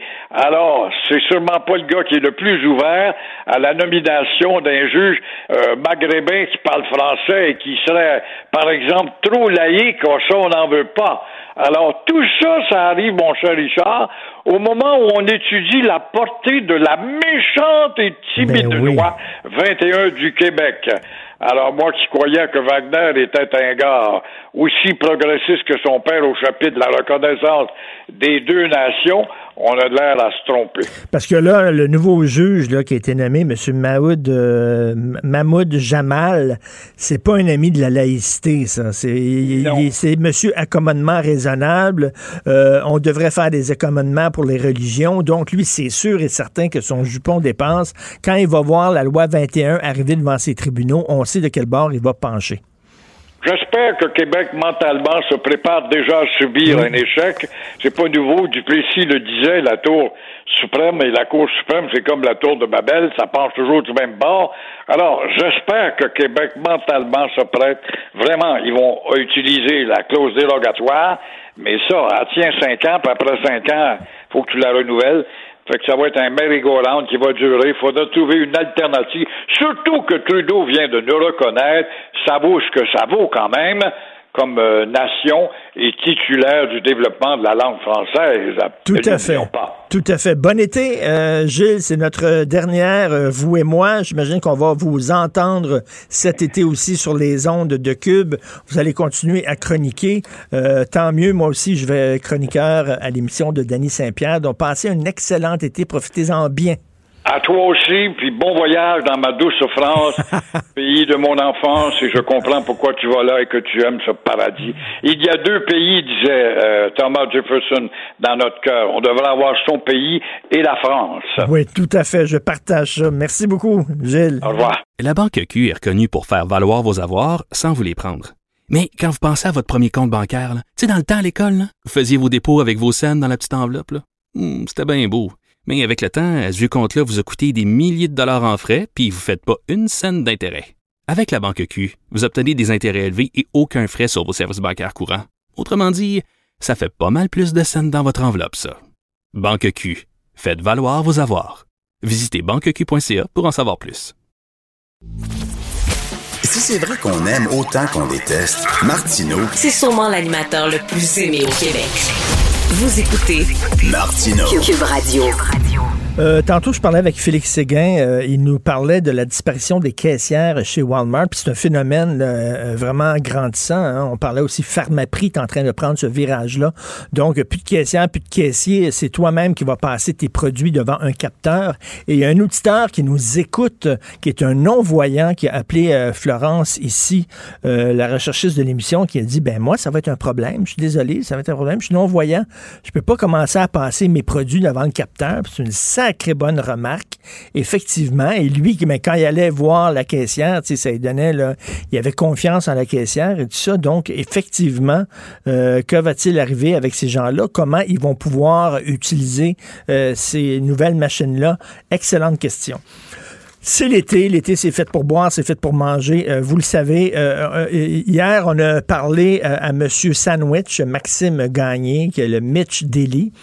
Euh, D'ailleurs, il y a des gens qui m'ont écrit, sont allés euh, manger chez Mitch Daily après l'avoir entendu, Maxime, à, à l'émission, puis ils ont trouvé que c'était extraordinaire. Le milieu de la bouffe au Québec a donné naissance à plein de vedettes. Vous le savez, il y a Madame Sushi, il y a Monsieur Barbecue, il y a Ricardo qui fait son pain, il y a Danny Saint-Pierre qui fait de la poutine inversée. Il y a plein de vedettes de la bouffe, mais il n'y en a aucune, aucune qui est aussi sautée que celui-là. Philippe Saint-Laurent, alias le pimp de la saucisse. Ok, Lui, il colle au plafond. Euh, il est animateur à Zest, vous le connaissez bien. Il est avec nous. Salut Philippe. Eh, Richard, écoute, je suis en connaissance, mon Dieu. As-tu vu l'intro de malade? Philippe, comment va ta saucisse? Ça va, elle va super bien. Écoute, euh, c'est le mois de juin, Richard, les Québécois, la saucisse, c'est un sentiment là, qui, est, qui, est bien important. Fait que les magasins, ça, ça roule, ça fonctionne. euh. Puis nous, ben, on a sept boutiques maintenant, mais tu sais, moi, Richard, je veux garder ça petit, j'en veux pas beaucoup. Je veux pas être dans les supermarchés parce qu'on fait vraiment un produit qui est unique, qui prend une mise en place de malade. Tu l'as dit, on est sauté. Il y a personne qui fait des mises en place aussi longues. Quand je parle de mise en place, c'est de travailler des ingrédients pour mettre à l'intérieur de la saucisse, euh, comme du foie gras ou des trucs comme ça, ou des lardons qu'on va faire sauter. Là, euh, on est vraiment, elles en fument du bon, allez voir ça. là. Allez voir ça, YouTube, Facebook, n'importe quoi. Écoute, euh, je parlais hier justement à M. Sandwich, puis je disais, toi, là, à chaque fois que tu te promènes, tu, tu regardes quelque chose, tu dis, Hein, ça coûterait quoi, ça, entre deux tranches de pain? Toi, j'imagine, c'est. Ouais, toi, tu j'imagine, tu te dis. ça, toi- tu sais, toi- euh, toi, moi, je peux-tu que faire de la hein, saucisse? Tu vois une bottine, tu dis, je peux-tu faire de la saucisse avec ça, toi? Écoute, Richard, c'est, c'est, oui, c'est vrai, t'as raison, je suis sensible, j'étais un artiste, je me promène partout ce que je regarde, je pense, ah, ça peut-tu rentrer d'une saucisse, ça? Pour la fête des pères en fin de semaine, on a conçu une saucisse, c'est du porc haché, nos saucisses, c'est toujours avec du porc haché comme base, et ensuite de ça, on a mis des ingrédients dedans. Alors, c'est une saucisse avec des cubes de filet mignon, qu'on a fait sauter, assaisonner tout ça, et des crevettes géantes pour la fête des pères. Surf and turf en boyau, Richard, c'est l'enfer. Aïe, aïe, tu mets ça sur le barbecue? Oui, monsieur, sur le barbecue, à une 10-11 minutes, avec une bière de microbrasserie québécoise ou un petit vin québécois aussi, et puis le tour est joué. Et puis, les saucisses chez les enfants du bon, on met pas de chapelure à l'intérieur, de gluten, on, met pas de légumes en poudre, de les ingrédients, là, avant d'acheter. Et puis, euh, c'est une saucisse qui est facile à digérer. Non seulement au goût, ça va être supérieur, mais c'est vraiment en termes d'ingrédients. Tu sais, des fois, mon Dieu, là, comme je le dis, ils mettent des produits chimiques là-dedans, tout pour penser à faire Ben de la oui. crise d'argent, aller dans un rave à la place, faire des pilules. Toi, t'as mis là, du filet mignon et des crevettes. OK, c'est quoi l'affaire la plus weirdo que t'as mis dans une saucisse? Écoute, c'est pas mal au Super Bowl. là. On fait la saucisse du Super Bowl. Fait qu'on met des croquettes de poulet, du popcorn, de la Budweiser, des petites saucisses high grade. Là. Fait que c'est la saucisse dans saucisse. Écoute, c'est capoté. Puis sinon, la saucisse cabane à sucre, dans le temps des sucres, on met des, des, des, des fèves au lard, du sirop d'érable, du bacon, puis des oreilles de Christ. C'est malade. Tabarnouche! Mais comment tu peux topper ça après ça, là? Là, les gens s'attendent toujours à plus, là. faut se réinventer. C'est comme le couple. Tu sais, je me suis- moi, ça fait 9 ans, ils en fument du bon. Je me suis déguisé en pompier, je me suis déguisé tu sais, en, en piscine tu sais, pour allumer la flamme dans ton couple. C'est la même chose. La créativité, les Québécois, Richard, tu sais. On est créatifs. Oh, oh, oh, je pense un SQDC, puis écoute, là, euh, je me relaxe chez nous, puis ça, les idées arrivent. tu sais. Il n'y en a pas de limite. Tant que c'est bien fait, puis c'est bon pour, tu sais, pour, la, bon pour la santé, mais c'est c'est les bons ingrédients, il n'y en a pas de limite, Richard. Ben, tu parlais de la SQDC. Est-ce qu'il y a une saucisse aux potes? Écoute, tout le monde, il n'y a pas une journée ça, dans la vie, là, ben, j'ai pas des jokes de saucisses, puis tout ça, puis la saucisse au pot, tout le monde là, m'en parle, là, tu sais, puis la- le pot, je garde ça pour après le travail. Je veux pas mélanger ça là-dedans. Ben, Richard, n'oublie pas que malgré qu'on ait un nom un peu funky, les enfants du bon, on a une grande clientèle familiale. Puis tu sais, une mère, que ça pense que peut-être qu'il y aurait eu de la drogue à quelque part ou une trace de dans le lave-vaisselle, elle ne peut rien savoir. Fait que, comme je dis, chez les enfants du bon, on fera jamais une saucisse au pot, malheureusement. OK. Euh, As-tu déjà rentré une pizza dans une saucisse? Euh, je l'ai faite, mais je trouvais que c'était quétaine, tu sais, ça, c'est sa pizza, là, tu sais, c'était pas forcé ben ben. Fait que je l'ai faite en secret, là, je sais plus pour un artiste, je sais plus quelle affaire, mais tu sais, j'ai fermé ma gueule puis je l'ai pas mis sur les médias sociaux. Écoute, moi, là, j'aime ça faire un barbecue. J'aime ça faire du barbecue, puis je suis mauvais. Je suis super mauvais. Une fois, je, Richard. Ben, je te dis, je suis mauvais au bout, là. Mais j'aime ça, j'adore ça. Mais sauf que venez manger mes barbecues, là. Écoute, il faut que tu sois vacciné en maudit, là. Euh, j'ai fait à un moment donné un poulet, tu sais, le, le- le fameux poulet avec la bière dans le cul, là. Écoute, il, Ouais. était, il était carbonisé, c'était pas mangeable. Alors, si je veux faire, là, si je veux mettre, faire de, de la bonne saucisse et un barbecue, on s'y prend comment? Écoute, le Québécois, Richard, le comparé, là, il il aime ça, là, une petite vite bien fort, puis se passe, mais c'est pas ça. Ça, c'est, je viens de décrire, c'est une cuisson de steak. Si t'as pensé d'autre chose, là, t'es out. Euh, une saucisse, à cause du diamètre, euh, il faut y aller plus tranquillement. Fait qu'on- le, le truc, moi, je mets le barbecue à médium. Ensuite de ça, je vais sortir la saucisse. On n'a pas besoin de la faire euh, bouillir, piquer, là, comme le temps de nos grands-mères. Nous, c'est des produits haut de gamme. On la met sur le grill. Et puis, on veut la faire dorer chaque bord euh, des deux côtés. Fait qu'on la deux, trois minutes. Deux, trois minutes d'un bord, deux, trois minutes de l'autre. Un coup que cette opération-là est faite, Richard, tu te calmes, tu prends une autre gorgée de gaz et tu mets la saucisse à la grille du haut. Et tu vas comme la finir au four. Tu comprends? Un peu plus tranquillement. C'est ça le truc. Puis ta pique avant. Ouais, non, t'appliques pas, là. On a tout fait ça, les artisans, là, chez du bon, aucun détail est négligé. Tu coupes le sac sous vide, qui est un sac haut de gamme euh, pour la conservation, tu mets la saucisse direct sur la grille ou dans le poêle, et that's it, that's all. Tu relaxes, puis tu vas être la vedette. On a tellement des sortes chez les anciens du bon. Si vous avez un barbecue, vous arrivez avec des saucisses, avec du craft dinner dedans, ou ben non, comme je dis, le surf and toast, c'est la mignon crevette, les invités vont tomber sur le cul. J'en fais une autre pour la fin de, euh, la fin de semaine, la fête des pères, qui est avec du bon homard et puis euh, du vin blanc, là. Fait que saucisse au homard, vin blanc, Wow. avec euh, de l'ail frais, euh, du persil, du citron, zeste de citron. C'est vraiment bon, c'est capoté. Puis, tu sais, c'est le fun d'encourager le Québec, les artisans, puis tout ça. Mais Chris, il faut le faire, là. Venez dans les magasins, là. Ils en fument du bon. Marché Jean Talon, Laval, Blainville, Trois-Rivières, Québec, Boucherville et Saint-Basile-le-Grand, mon village euh, que je suis né. La grosseur, c'est important dans la saucisse. Est-ce que les grosses saucisses goûtent meilleur que les petites saucisses? Ben, ça, c'est comme le homard. Hein? Écoute, euh, comment je pourrais bien dire ça? Nous, à la saucisse, on fait une grandeur. Fait que c'est 6 pouces, avec une belle petite courbe par en haut. Ça pèse 125 grammes artisanal.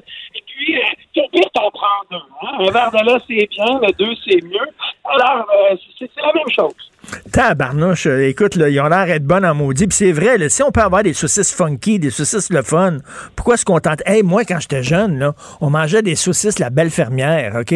On a-tu Oui. on a, on a-tu, euh, fait du chemin depuis ce temps-là? On a vraiment fait du chemin. Puis tu sais, moi, je suis arrivé là-dedans, là, euh, ça fait 10 ans maintenant que je fais des saucisses flyées. Et puis, tu sais, il y avait ce que vous voyez dans les supermarchés, ça, ça n'existait pas. C'est comme nous autres qui l'a comme inventé. Puis, écoute, euh, ça, on a vraiment foutu le bordel dans le monde de la saucisse, là, avec la gang chez les enfants du bon. C'est bien drôle. Et il en fume du bon, c'est, vraiment, c'est quelqu'un qui t'a vu puis qui a, décidé de donner ce nom-là à à ta compagnie, non?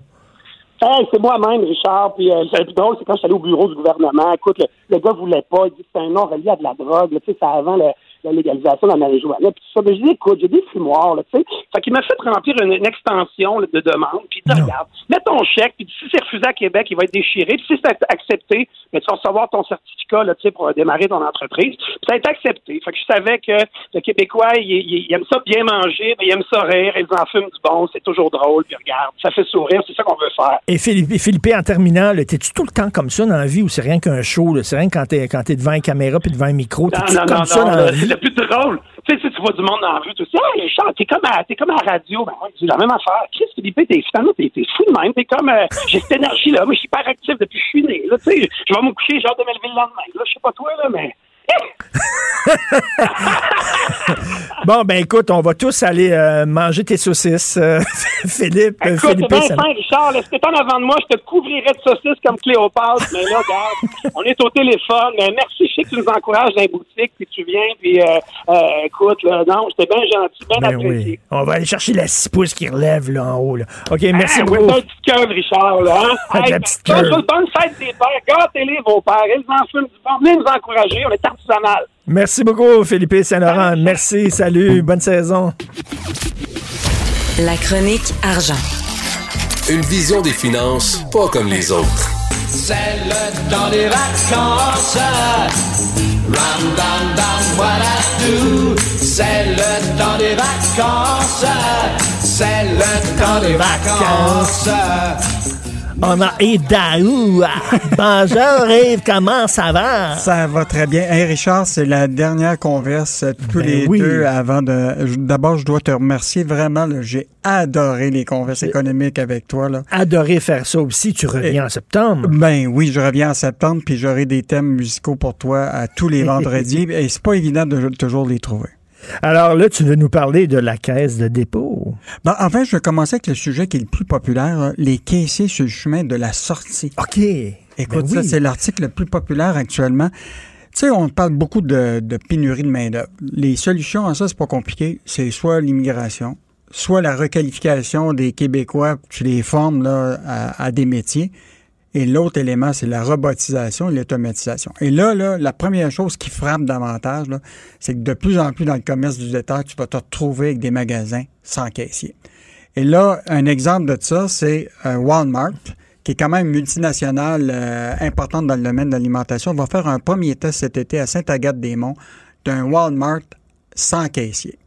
Et donc, ça veut dire que tu vas toi-même scanner ta, ta, ta bouffe, tu vas scanner tes affaires, tu mets tout dans ton sac. Et évidemment, l'argument, c'est de dire, bon, évidemment, c'est difficile de trouver le monde, mais l'idée, c'est qu'ils veulent prendre ce personnel-là puis les mettre sur le plancher pour aider les gens à être mieux servis. Ah, c'est ça qu'ils disent. Ils perdront pas leur job. Non, ils veulent les déplacer. Je sais pas si tu as déjà été dans le commerce de détente. Moi, quand je vais chez Canadian Tire, là, j'ai- il y a- il y a- on est 12 personnes à courir après un Non, gars. c'est- incroyable. Écoute, on trouve pas personne pour nous aider. Alors, donc, ils veulent ramener les gens comme des conseillers dans les Ben, il allées. est temps. Et là, là. laisser la, la question de, de, de passer à la caisse avec l'automatisation. Et écoute, c'est pas nouveau. Là. Il y a pas, il y a aussi euh, Decathlon. Tu connais peut-être cette firme euh, multinationale française qui est installée ici dans le domaine du sport. Actuellement, là, tu vas dans le magasin, tu as plein de conseillers et là, tu t'en vas à ton petit comptoir. Tu mets ça dans le, petit bac, puis ça calcule automatiquement. Tu mets ça dans ton sac, tu es parti et tu n'as pas parlé à aucun caissier. Dollarama fait la même chose à la place Versailles. On était prendre des photos hier. Tu as plus de, actuellement, à- au Dollarama, plus de caisses sans caissier que de caisses avec un caissier. Donc, euh, évidemment, ça, ça a l'air d'une grande Mais, mais, mais comment, comment ils peuvent s'assurer que tu scannes effectivement tous les produits que tu as? C'est-à-dire que tu- si tu ne scannes pas, ça va sonner quand tu sors?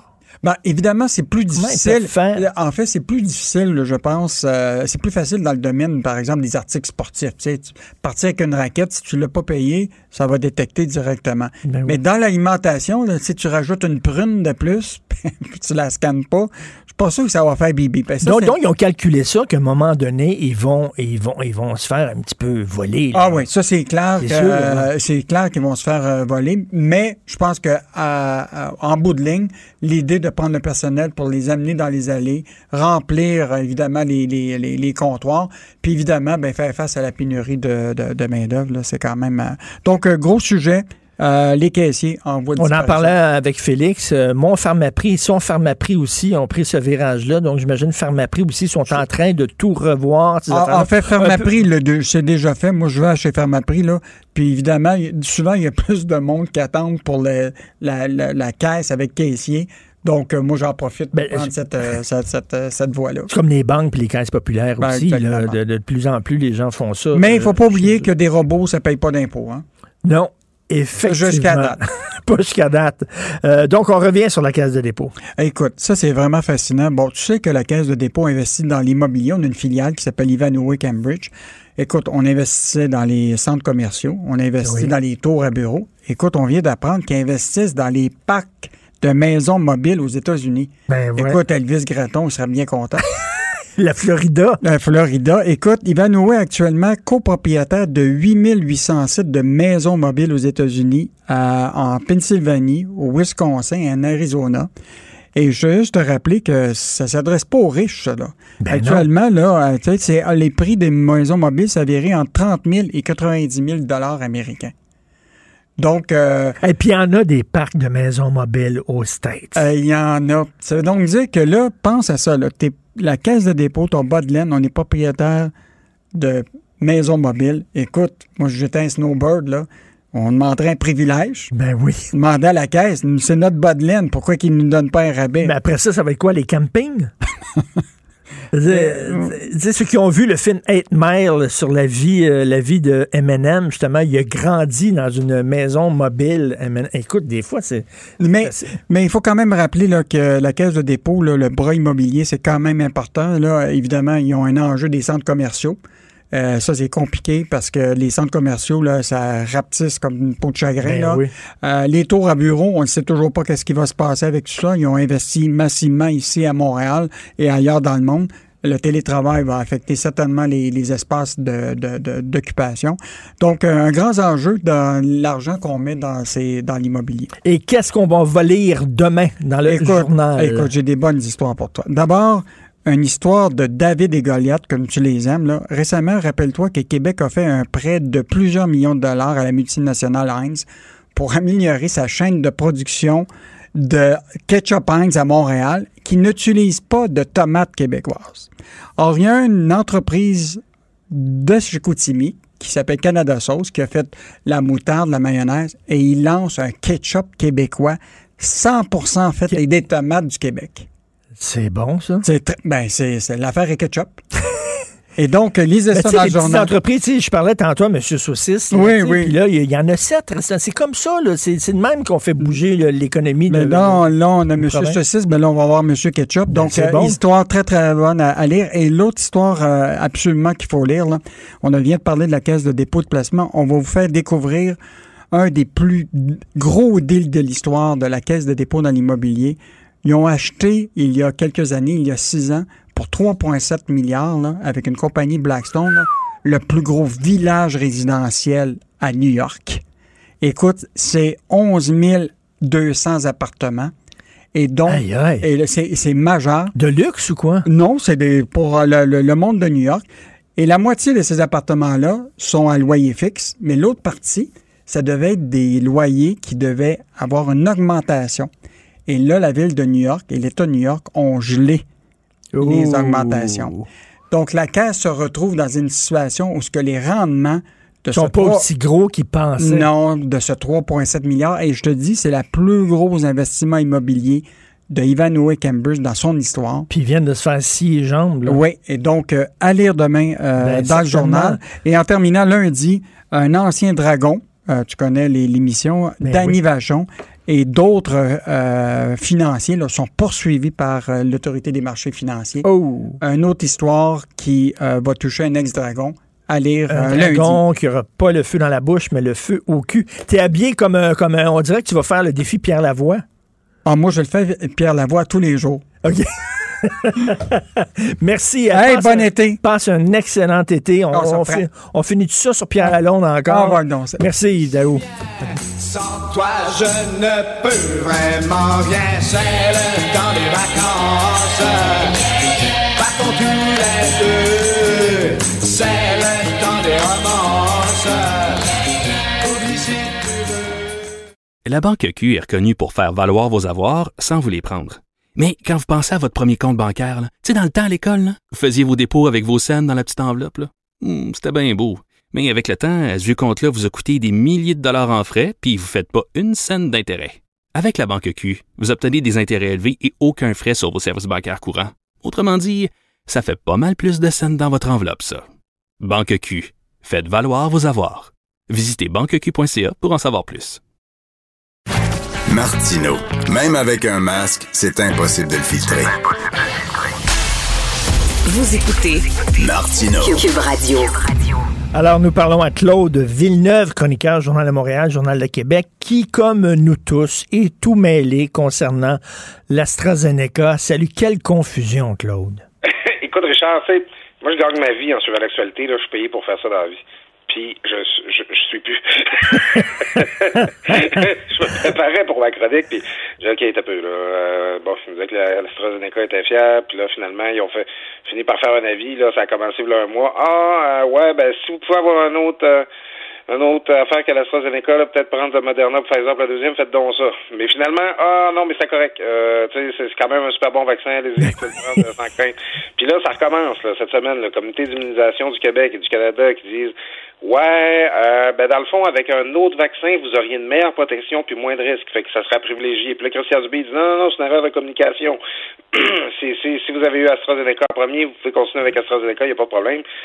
Tu sais, parce que déjà, les gens, ils trouvent que les vaccins ont été développés rapidement. Il y a des gens qui ont des doutes. On, on a tous quelques anti-vaxxers dans notre...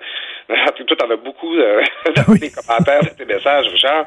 Parce que maintenant, donnez-nous une chance. Là. Tu sais, c'est, c'est à toujours changer la vie comme ça. C'est dur pour les gens de se démêler. Puis ça fait juste ajouter de l'insécurité et de l'inquiétude. Mais ça, c'est depuis le début. là. On dirait depuis le début avec AstraZeneca, ça n'a jamais été tout à fait sûr. Écoute, moi, je, je- les gens qui travaillent pour l'entreprise qui produit AstraZeneca, ils ont dû trouver les six derniers mois. C'est difficile parce que c'est pas juste au Québec. Là. Ailleurs aussi, on s'est posé des questions, tout ça. On se demande si en Angleterre, la montée des variants s'explique pas un peu par le fait qu'ils ont majoritairement vacciné leur population avec AstraZeneca, puis qu'ils seraient peut-être moins efficaces, tout ça. Euh, tu sais, c'est c'est dur à suivre parce que la science, là, ça progresse par essai-erreur, il y a des études, des hypothèses qui sont testées, puis bon, ben des fois on change d'avis, tout ça, puis généralement, nous, communs des mortels, ben tu sais, on finit par apprendre ça en écoutant découverte. Là, on voit la science en marche. On la voit se développer, se chan- changer, s'adapter. Puis c'est pas toujours chic. Hein?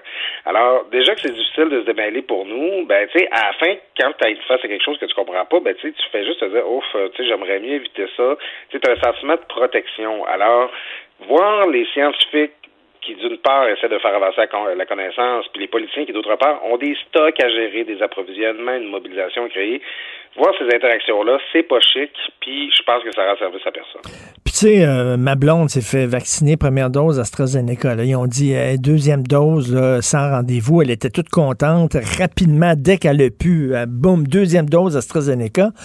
Là, elle est, elle vaccinée deux fois l'AstraZeneca. Puis là, bon, euh, euh, on lui dit qu'elle ne sera pas aussi protégée que les autres. Fait que là, elle dit, ben, c'est bol, tu sais, avoir su avant. puis en plus, Hein? Tu sais, en tout cas, il y a, y a- peut-être une justice, une, une justice poétique là-dedans, comme disent nos amis américains. C'est que tu as vu que le premier ministre euh, Legault a été euh, vacciné avec Pfizer, M. Arruda a été euh, vacciné avec Moderna, et Christian Dubé, le premier vacciné du trio, parce que c'est le plus vieux, lui, il avait eu AstraZeneca. fait que si vous n'êtes pas content, dites-vous que Christian Dubé, lui non plus, il n'a pas eu un bon vaccin. Sans blague. Ça, AstraZeneca, deux doses, offre une très bonne protection, mais c'est ça. Face à cette cochonnerie-là du COVID qui nous a volé nos vies pendant un an et demi de temps, on voudrait avoir la Cadillac, on voudrait tous avoir le meilleur. Tu sais, si la différence, c'est qu'AstraZeneca te protège à 90% puis que Pfizer ben, puis Moderna te protège à 91% tu veux quand même celui-là qui te protège à 91% tu peux pas le prendre, ce 1% là, tu sais. Alors, euh, c'est ça, c'est que ça donne un petit peu l'impression. Oui, c'est ça, en gros, c'est les, les citoyens qui ont reçu AstraZeneca se demandent s'ils ont été floués ou s'ils ont reçu un vaccin. Ben, puis, puis là, l'impression qu'on a avec euh, Christian Dubé euh, qui a tenté de calmer le jeu, c'est que c'est parce qu'ils veulent, ils veulent, euh, ils, ont plein, plein, plein d'AstraZeneca, puis ils veulent s'en débarrasser. C'est pour ça qu'ils disent ah oui, oui, ça va être correct une deuxième dose. Oui, c'est ça, Ils veulent écouler, ils veulent écouler leur stock finalement là. tu vas voir du B sur le bord des autoroutes avec des donner. Mais c'est ça, ils, ils veulent écouler leur stock. Puis on, on revient au fait que c'est un bon vaccin qui offre une bonne protection. Maintenant, est-ce que c'est la meilleure protection que tu peux avoir? C'est là qu'on- qu'un doute s'est in- s'est- s'est installé. Moi, j'ai eu Moderna, j'attends ma deuxième dose de Moderna, euh, fait que je me sens confortable, mais je, je peux très bien comprendre qu'une personne qui a eu AstraZeneca a eu l'impression d'en avoir eu un un vaccin d'efficacité moindre.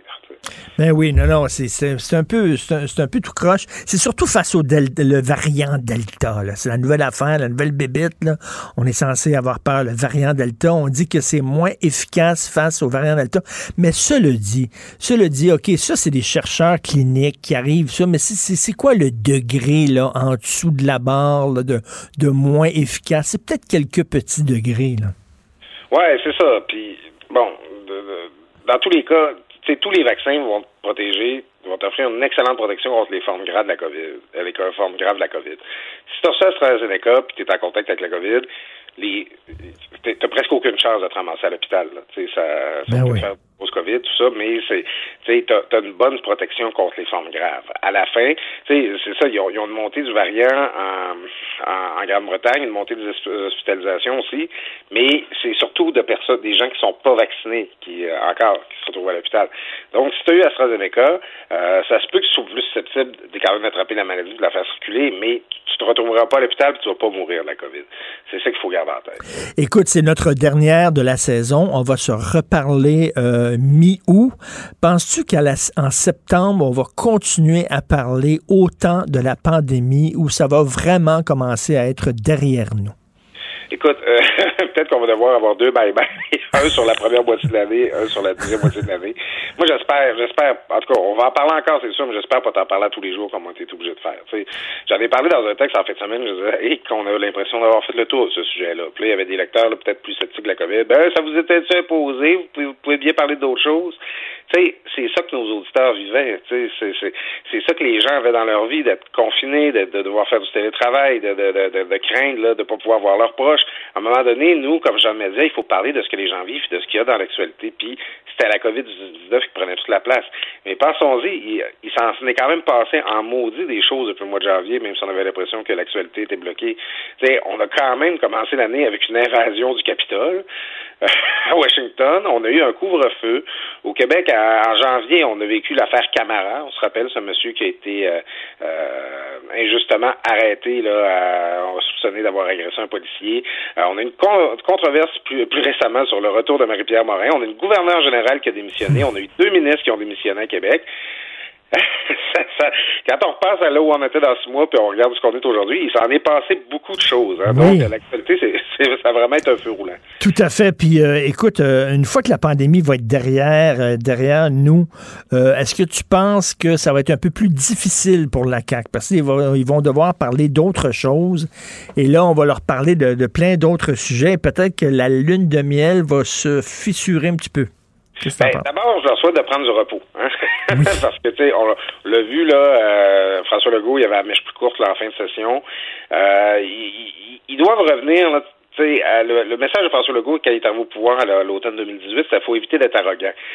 Tu sais, il va falloir que la CAQ s'ajuste. Ils pourront pas garder le ton. Puis, tu sais, moi, dans ma job, là, je parle à des gens qui sont dans les cabinets de la CAQ puis qui, qui évoluent autour d'eux à Québec. Puis, il y a beaucoup de gens qui ont pris beaucoup de choses pour acquis là, au cours de la dernière année. Puis, moi, je, pré- je préside des moments difficiles pour la CAQ s'ils ne s'ajustent pas, s'ils ne reviennent pas à un ton pré-pandémie. Parce qu'à un moment donné, euh, ils peuvent pas se comporter toujours comme un gouvernement qui a tous les pouvoirs de l'état d'urgence. Tu sais, ça va prendre un haut ton parce que oui, ils vont avoir de la difficulté, surtout avec Éric Duhem qui se pointe dans le rétroviseur ce matin à 10 heures à l'Assemblée nationale. Écoute, euh, je, je- en terminant rapidement, là, quand même, je, je dois encore le souligner. Je l'ai dit en début d'émission, je le redis.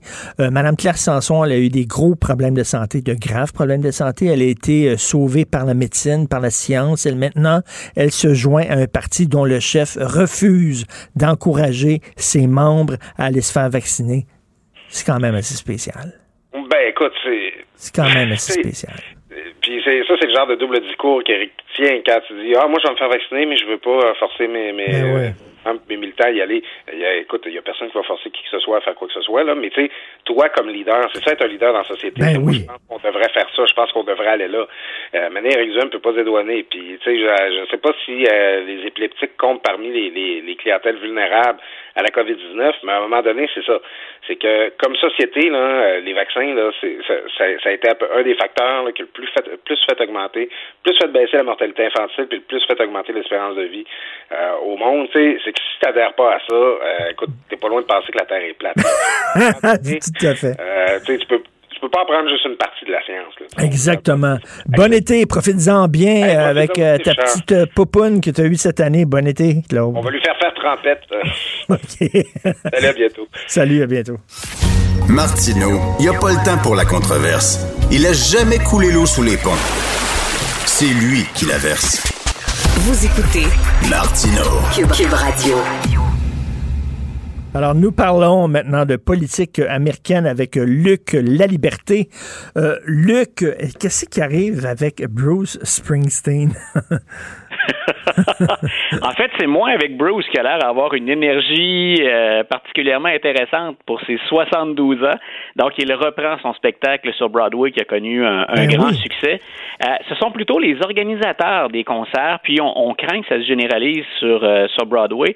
Ce sont les organisateurs du, du spectacle, de la formule très, très intimiste, qui disent, euh, ben nous, si on reprend les spectacles, on le fait, mais avec les gens qui ont reçu deux doses de Moderna ou de Pfizer, euh, mais vous ne serez pas admis dans la salle si vous avez eu deux doses d'AstraZeneca. Et ça a fait jaser énormément, non seulement aux États-Unis, mais de plus en plus de notre côté de la frontière. Et il faut rappeler que le gouvernement américain, la FDA, entre autres, là, les, les- tous- les spécialistes, euh, ben, il semble qu'on ait des rapports qui se sont refroidis avec AstraZeneca parce qu'on n'a toujours pas donné l'aval gouvernemental euh, au vaccin. Donc, on sait qu'on a entreposé aux États-Unis un grand nombre de vaccins que les, les Américains nous ont ensuite euh, permis d'utiliser, puis qu'on on a, nous, on va de l'avant d'ailleurs. Il, y a- il y a un autre débat ici là, sur la deuxième dose de l'AstraZeneca, mais on, on a pu utiliser ce vaccin-là. Donc, grosso modo, le premier réflexe qu'on pourrait avoir, c'est c'est bon pour nous, mais ça ne l'est pas pour eux. Euh, il y a, semble-t-il, un- un- une histoire politique derrière ça.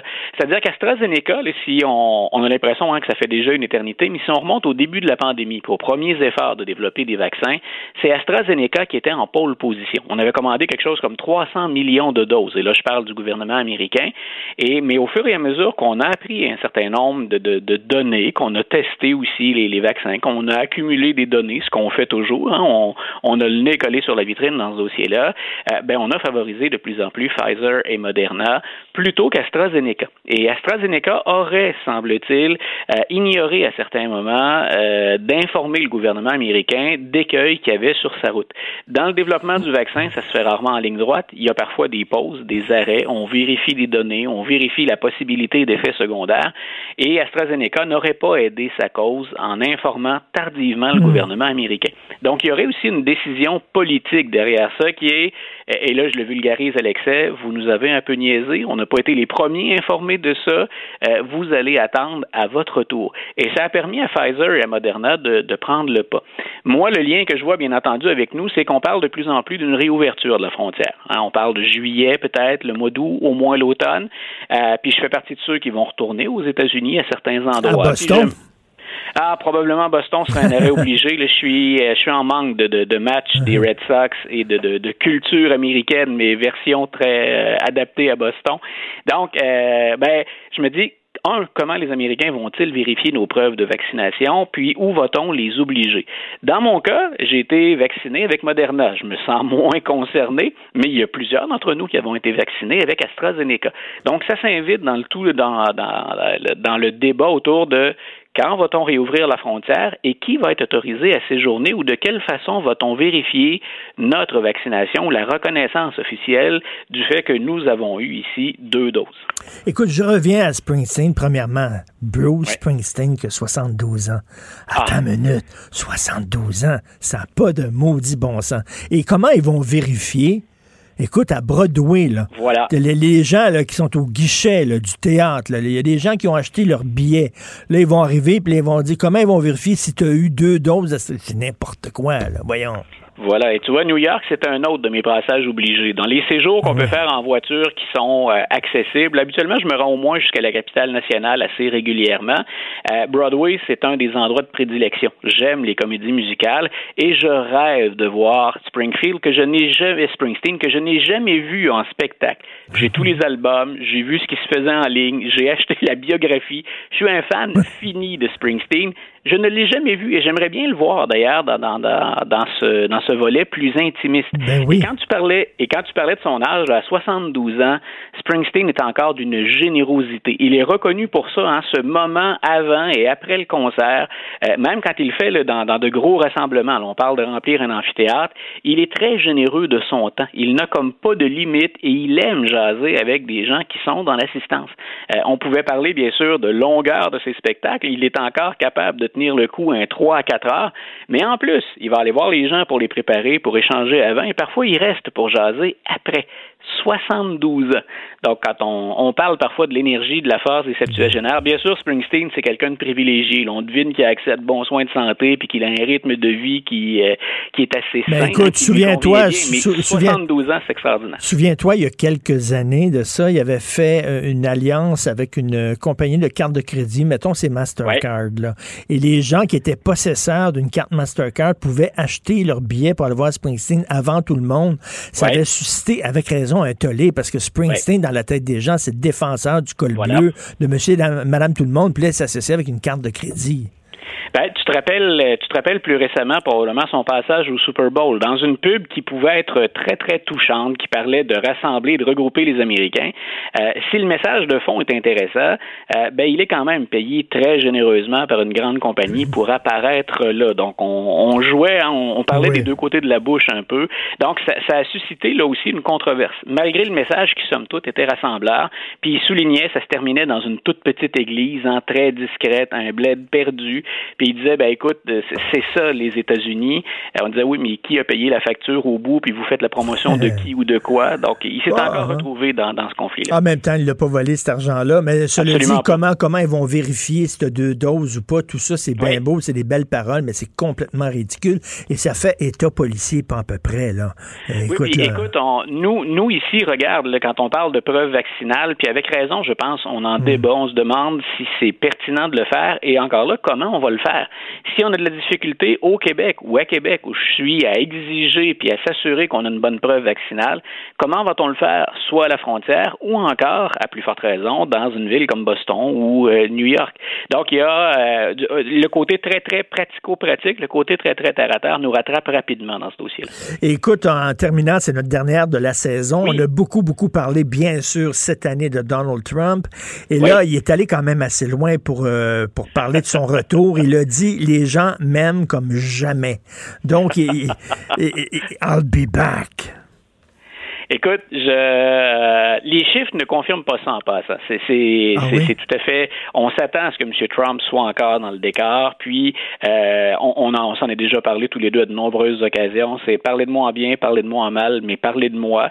Euh, on l'a entendu avec euh, Sean Hannity, hein, qui est un, qui est un peu son, son premier propagandiste sur Fox News. Ce qu'on montre, c'est que l'impact de Donald Trump est à la baisse actuellement parce qu'il est toujours privé de ses réseaux sociaux. C'est Twitter qui lui permettait de rejoindre le plus grand nombre de personnes, puis on associait à ça également Facebook. Donc, dans les deux cas, ben, c'est pas avant les élections de 2022 qu'il va être en mesure de revenir, de récupérer ses comptes s'il les retrouve. Donc, il a encore un impact, c'est clair. Euh, on voit encore plusieurs de ses adeptes au sein des élus à la Chambre des représentants. Donc, ce n'est pas une quantité négligeable au sens où on peut dire phénomène Trump, là, c'est disparu. Moi, je continue de croire que les élections de 2022 vont nous permettre de savoir s'il va continuer jusqu'en 2024 ou si ça va s'arrêter ou à toute fin pratique là. Ça va redevenir marginal, mais assurément, son influence est à la baisse. On a commencé à faire des études, euh, ça a sorti, ça a circulé sur plusieurs sites américains. Son influence est beaucoup moindre qu'elle ne l'était avant le 6 janvier. En même temps, c'est Donald Trump. Et on sait très bien, on a toujours hein, cette quantité qui n'est pas négligeable du tout d'Américains qui ont besoin de quelqu'un qui leur parle. Euh, Est-ce qu'ils vont être encore là pour M. Trump, qui est un, de, un des rares à, à leur parler de manière aussi efficace? Gardons-nous une petite gêne jusqu'en 2022, à tout le moins, avant de porter un jugement là-dessus. Et écoute, en terminant, je te lève mon chapeau parce que, écoute, on a appris que quoi, l'Antiquité et le Moyen Âge seront toujours enseignés au collégial. Il y a même un ajout de 15 heures de plus. C'était une des personnes qui a justement, euh, qui a justement euh, travaillé fort pour ça. Donc, c'est une, victoire personnelle quand même, Luc. Ben écoute, moi je me réjouis, puis je, je, je m'en voudrais de pas souligner la, la, la, part de très nombreux individus, dont un collègue au Cégep Garneau, Rémi Bourdeau, qui a tenu ça à bout de bras au départ. Euh, mais il y a eu une très très belle ouverture et énormément d'écoute de la part de la ministre McCann dans ce dossier-là. Euh, et le, le, le, 15 heures supplémentaires, c'est quelque chose qu'on souhaitait depuis l'implantation du cours à l'origine. Et la ministre nous a accordé ça en disant, écoutez, c'est vrai qu'on souhaite une ouverture sur le monde. Ce que les collègues qui voulaient modifier le cours euh, encourageaient, nous on se disait ça ne peut pas se faire au prix d'un sacrifice du Moyen Âge et de l'Antiquité. Alors la ministre a dit, écoutez, on essaie de garder tout ça, on se monte un cours, on innove un peu et on vous ajoute un nombre d'heures qui est quand même pas négligeable dans une période où chaque heure se négocie, euh, se négocie dans un programme comme celui de, de, de sciences humaines. Euh, moi, écoute, je me, je me réjouis. C'était une très, très belle nouvelle avant le, avant le début des vacances. Et on a gardé ce qui était très cher à mes yeux, une perspective occidentale. Euh, mmh. On sait qu'il y a des collègues qui était un peu gêné ou hmm. mal à l'aise d'enseigner l'histoire de, de l'Occident, influencé probablement parce qu'on a appelé la mouvance woke. Là. Euh, il semble qu'il faille se flageller absolument si hmm. on est un hmm. occidental. Moi, j'ai toujours dit, on enseigne les deux côtés. Il y a des pages glorieuses de l'histoire occidentale, il y a des pages plus sombres, comme dans toute civilisation. Donc, je me réjouis également qu'un ministre ait décidé de garder la perspective occidentale. C'est le point de départ avant l'ouverture vers le monde. Ben, tout à fait. Bravo, Luc. Vraiment, c'est une belle victoire. Euh, euh, puis merci beaucoup de ta présence euh, sur nos ondes. On va se reparler à la mi-août, j'espère. Passe un excellent été, puis dis salut aux gens de Boston. Écoute, sérieusement, plaisir partagé constamment. J'espère bien te retrouver au mois d'août. Ben oui, tout à fait. Salut. La Banque Q est reconnue pour faire valoir vos avoirs sans vous les prendre. Mais quand vous pensez à votre premier compte bancaire, tu sais, dans le temps à l'école, vous faisiez vos dépôts avec vos scènes dans la petite enveloppe. Hmm, c'était bien beau. Mais avec le temps, ce vieux compte-là vous a coûté des milliers de dollars en frais, puis vous ne faites pas une scène d'intérêt. Avec la banque Q, vous obtenez des intérêts élevés et aucun frais sur vos services bancaires courants. Autrement dit, ça fait pas mal plus de scènes dans votre enveloppe, ça. Banque Q, faites valoir vos avoirs. Visitez banqueq.ca pour en savoir plus. Martino, il n'y a pas le temps pour la controverse. Il a jamais coulé l'eau sous les ponts. C'est lui qui la verse. Vous écoutez Martino, Cube Radio. Alors, nous discutons avec l'excellent correspondant à Paris pour le quotidien Le Devoir, collaborateur ici à Cube Radio, Christian Rioux. Bonjour, Christian. Bonjour Richard. Récemment, je discutais avec Mathieu Bocoté du traitement des Premières Nations et Mathieu disait, vous savez, euh, les, Premières Nations ont quand même été mieux traitées au Québec qu'ailleurs au pays. Et là, il y a des gens qui m'ont écrit en disant, c'est bien, Mathieu c'est un nationaliste, c'est un séparatiste, c'est son jupon idéologique qui dépasse. Mais vous rappelez aujourd'hui dans votre excellente chronique euh, intitulée L'assimilation que non, c'est un fait historique. Là. Euh, on n'est pas sans tâche, mais la Nouvelle-France a quand même mieux traité les, les les Premières Nations que la civilisation espagnole et les, Anglais. Euh, oui, je, pense que oui, je pense que c'est un fait historique et c'est pas seulement euh, pas seulement moi qui le dis ou mm. Mathieu qui peut qui, qui le dit, mais les, les historiens l'ont noté, les historiens l'ont compris. Hein. Euh, je, je, commence ma chronique ce matin en citant euh, le, grand historien américain Francis Parkman. Euh, Parkman, c'est l'homme qui a beaucoup développé le concept de la frontière, hein, de, de, de pour expliquer comment les Américains repoussaient toujours les frontières et justement repoussaient les Indiens souvent avant ça. Parkman dit la civilisation espagnole a écrasé l'Indien. Il dit la civilisation anglaise l'a méprisé et négligé. La civilisation française l'a étreint et chéri. Et ça, c'est un Américain qui dit ça. C'est un Américain qui a, couvert, qui a, écrit sur toutes les guerres qu'il y a eu entre les États-Unis et, le Canada et les, et les Français en particulier. Parce que vous savez, c'est pas c'est pas les mêmes personnes qui ont colonisé l'Amérique du Sud, qui ont colonisé le, le les États-Unis et qui ont colonisé euh, le Canada et le Québec. Ces gens-là ne venaient pas tout à fait des mêmes périodes historiques. Vous savez, les puritains anglais qui qui, qui, qui, se sauvent euh, qui se sauvent de l'Angleterre parce qu'ils sont persécutés, ce sont des ce sont des gens très rigoristes. Ce sont des gens qui ne se mélangent pas. Euh, Champlain qui arrive au Québec et qui et qui fonde Québec. Champlain, c'est un homme, c'est un humaniste. Champlain, c'est quelqu'un quelqu'un qui est, qui est dans l'esprit d'Henri IV en France. Henri IV, c'est le roi qui va réconcilier la France. Hein. Hein, il, est, protestant, il se convertit au catholicisme. Il n'y a pas de problème avec ça. Il veut réconcilier les peuples. Il y a un esprit de tolérance qui, règne en ce moment-là en France. Et c'est, là que commence la, la, vraie colonisation. Donc, on n'arrive pas du tout avec les mêmes, les mêmes mœurs, les mêmes idées. Euh, et, les Français arrivent en plus avec leur... Euh, leur, leur esprit un peu d'ancien régime, euh, avant le capitalisme de contrat. C'est des gens qui sont moins euh, by the book, je, je vous dirais. Ils sont pas, ils sont pas là pour faire de la comptabilité. Ils aiment, ils aiment, ils, ils ont des anciennes vertus aristocratiques. Ils aiment les festins. Ils aiment, ça, ça donne que les, que les, que les Indiens adorent ça. Ils aiment, ils aiment fêter, faire le party, faire le powwow. Ils font ça avec les Indiens. Euh, Champlain va créer l'ordre du bon temps. Il va inviter les Indiens à venir manger, à s'habiller avec des beaux habits, puis à venir manger avec lui, à faire des grands repas. Vous trouvez aucune trace de ça euh, aux États-Unis. Vous trouvez aucune trace de ça au Canada anglais. Vous voyez. Euh, donc, on arrive avec des mœurs, avec des, des façons différentes, et c'est vrai que les, les, les Français et les Amérindiens auront des atomes crochus sur certains sur certains sujets, le goût de la guerre, le goût de l'honneur, un certain nombre de, de choses comme ça qui vont être que, que les Français vont admirer chez les Indiens. Euh, vous trouvez des livres, euh, Longtemps par exemple écrit des livres admiratifs sur les mœurs indiennes. Ils trouvent ça merveilleux ces, peuples-là. Vous trouvez pas ça en Angleterre? Vous trouvez pas ça dans la littérature anglaise ce genre de ce genre de livre-là? Et vice versa, les Indiens vont se passionner, euh, vont se passionner notamment notamment pour la religion. C'est pas euh, pas une religion qui leur est juste imposée. Euh, les explorateurs, vous savez, qui arrivent au milieu des États-Unis, dans, dans le Midwest, les crucifix sont arrivés avant eux. Ils se les sont passés. Hein? Et, et- et qu'est-ce qui est plus fabuleux pour un Indien qui, euh, qui, admire l'homme qui résiste sous la torture, parce que l'Indien, euh, il y a, des, rites indiens autour de ça, qu'un homme crucifié sur une croix? Quand les Indiens voient ça, ils ont l'impression qu'ils voient quelque chose qui, qui leur parle, qui leur dit quelque chose. Donc, il y a une communion culturelle qui va qui va s'établir, et c'est pas, pas pour- pas pour rien que les Français vont apprendre les langues autochtones, ils vont même les transcrire, euh, etc., etc. Et vont se promener à travers tout le continent.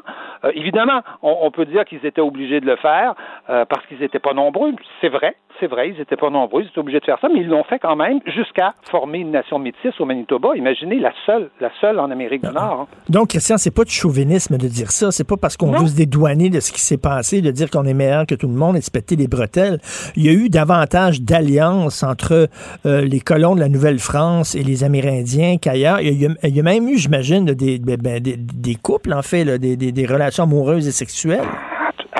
Absolument, absolument. Évidemment c'est pas c'est pas c'est pas majoritaire. Euh, euh, la société euh, la société canadienne qui s'installe va aussi être une société agricole et tout ça, mais tout le développement du pays se fait par les coureurs de bois qui eux entrent en relation avec les Amérindiens, parlent, leur- sont obligés d'apprendre leur langue, vont vont vont s'installer et vivre pendant des années. On adopte le canot, le, le, le canoë. Euh, c'est le mode de transport des Indiens. Les Anglais se promènent pas en canot. Vous voyez? Euh, donc, on, on, on, on sillonne tout le continent avec des canots parce qu'on a adopté le mode, le mode de vie, la façon de, faire des, euh, Amérindiens. Écoutez, euh, euh, le, le, le, le, baron de, Saint-Castin qui devient un chef Micmac qui épouse la fille du chef et qui devient dans, dans le Maine un chef indien lui-même. Hein? Euh, euh, Pierre Lemoine, le, le père de la grande famille qui va donner d'Iberville, qui va donner Bienville, fondateur de la Louisiane, a vécu des mois et, et des années peut-être chez les, chez, chez, dans, des, dans des tribus amérindiennes parce que pour commercer, il faut connaître les langues, il faut les apprendre. Donc, il y a, on- évidemment, on se bat contre d'autres tribus, mais les Français s'inscrivent dans tout un réseau d'alliances euh, indiennes qui les oblige à être, euh, à, à- à se faire amis avec les Indiens. Et Christian, le fait que les Canadiens français aient euh, été victimes d'une tentative d'assimilation, est-ce que ça les rend encore plus près des, des Premières Nations parce qu'ils comprennent un peu plus ce qu'eux ont vécu? Ben, écoutez, moi je, moi je, moi je pense que oui, évidemment, tout ça, euh, on peut, ça, dépend des gens, ça dépend, ça dépend des époques, mais c'est un fait que euh, la conquête sera, euh, et ça, c'est ça, les historiens l'expliquent, de niveau joie notamment l'expliquent très clairement, la conquête sera pour les Amérindiens, comme pour les, les, les- francophones, comme pour les Français de, du Canada, une catastrophe, euh, une catastrophe absolue. Et les deux, les deux peuples seront l'objet de tentatives d'une politique systématique d'assimilation après ça. Évidemment, nous, on va euh, probablement mieux résister. Euh, Ceci dit, Euh, ceci dit, euh, si on compare ce qu'on, la proportion de ce qu'on était euh, au moment de la conquête et ce qu'on est aujourd'hui, on, on, voit bien que, on voit bien qu'on, disparaît. Et les Indiens, évidemment, encore plus morcelés, vont devenir ce que vont, vont, vont, devenir ce que ce que vos joies appellent de trop, c'est-à-dire ils sont mm. embarrassants. On les mm. tasse dans le coin, on, ils nous dérangent. Il n'y aura pas de politique d'extermination. Je pense pour ça qu'on ne peut pas parler de génocide, mais on va les tasser dans le coin, on va on va autant que possible essayer de les assimiler et les, et les pensionnats autochtones vont arriver dès le début, très, très, très tôt, 1828. On est à, on est à, on est à une époque où les Anglais veulent autant, euh, font aussi le rapport de rame à ce moment-là. Hein, c'est tellement, c'est tellement évident. Ils font des grandes commissions d'enquête, les Anglais. Ils, ils invitent des grands lords britanniques qui viennent faire une enquête et ces enquêtes-là concluent toutes qu'il faut assimiler ces gens-là. Euh, puis il faut le faire pour leur bien. Hein? C'est ce qu'ils disent euh, à l'époque, et c'est ce qu'on va tenter de faire avec les Indiens, avec probablement plus de résultats qu'avec nous, mais c'est exactement ce qu'on va faire, euh, ce qu'on va, ce qu'on va faire avec nous. Alors, ça, ça n'exonère personne des sévices qu'ont pu subir, qu'ont pu subir les Indiens de la part de de la part de, de, de, de Canadiens anglais, de la part de, de Québécois francophones, mais ça, ça, montre une politique, c'est-à-dire que la politique qui a dominé pendant plus d'un siècle le, le, Canada et qui, je vous dirais, moi, va peut-être jusqu'à aujourd'hui, parce que l'assimilation, c'est pas quelque chose qui est terminé, eh bien, c'est une politique systématique d'assimilation des peuples. Et, euh, et c'est face à ça qu'on à ça qu'on est confronté aujourd'hui. Et je vous dirais que les Québécois euh, sont confrontés à ça aujourd'hui encore, et les Indiens le sont aujourd'hui encore. Et, comme vous dites, vous avez déjà écrit en disant George Floyd, il faut se rappeler qu'il a été tué aux États-Unis, il n'a pas été tué ici. Hein? Euh, on s'est auto-flagellé presque pour l'assassinat de George Floyd alors que c'était un phénomène américain.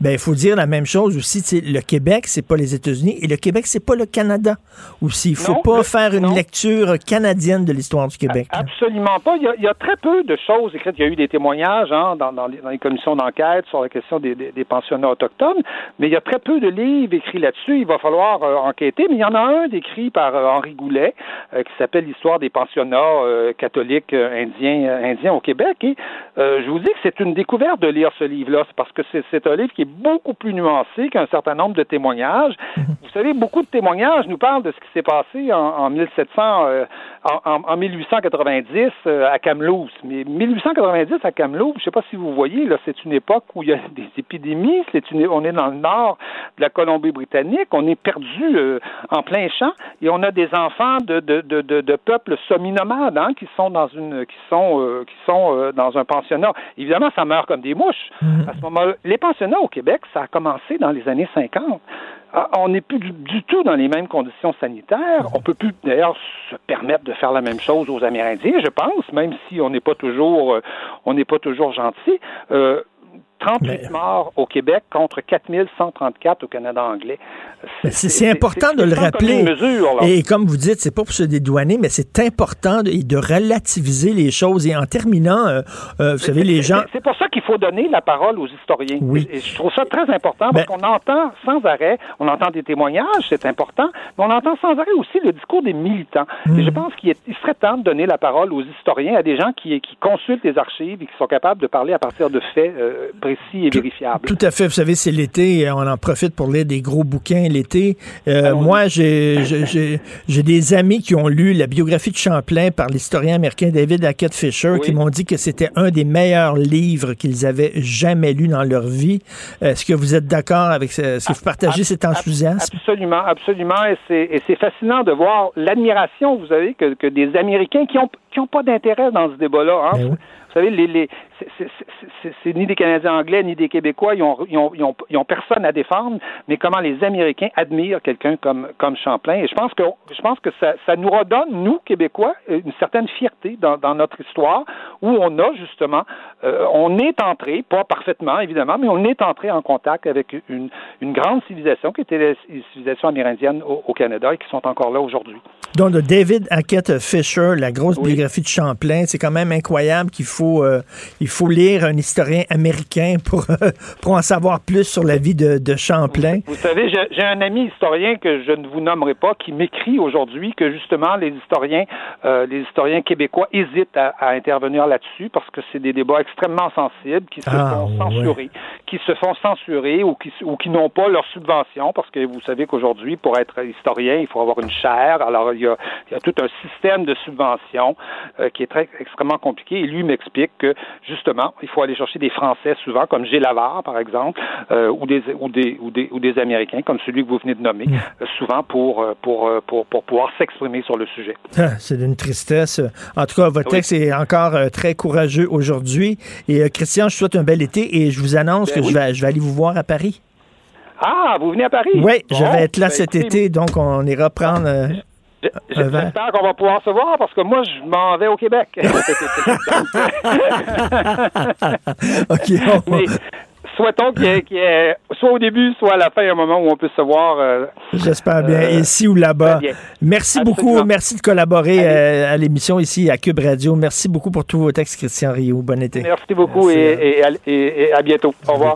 La Banque Q est reconnue pour faire valoir vos avoirs sans vous les prendre. Mais quand vous pensez à votre premier compte bancaire, tu sais, dans le temps à l'école, vous faisiez vos dépôts avec vos scènes dans la petite enveloppe. Hmm, C'était bien beau. Mais avec le temps, à ce compte-là vous a coûté des milliers de dollars en frais, puis vous ne faites pas une scène d'intérêt.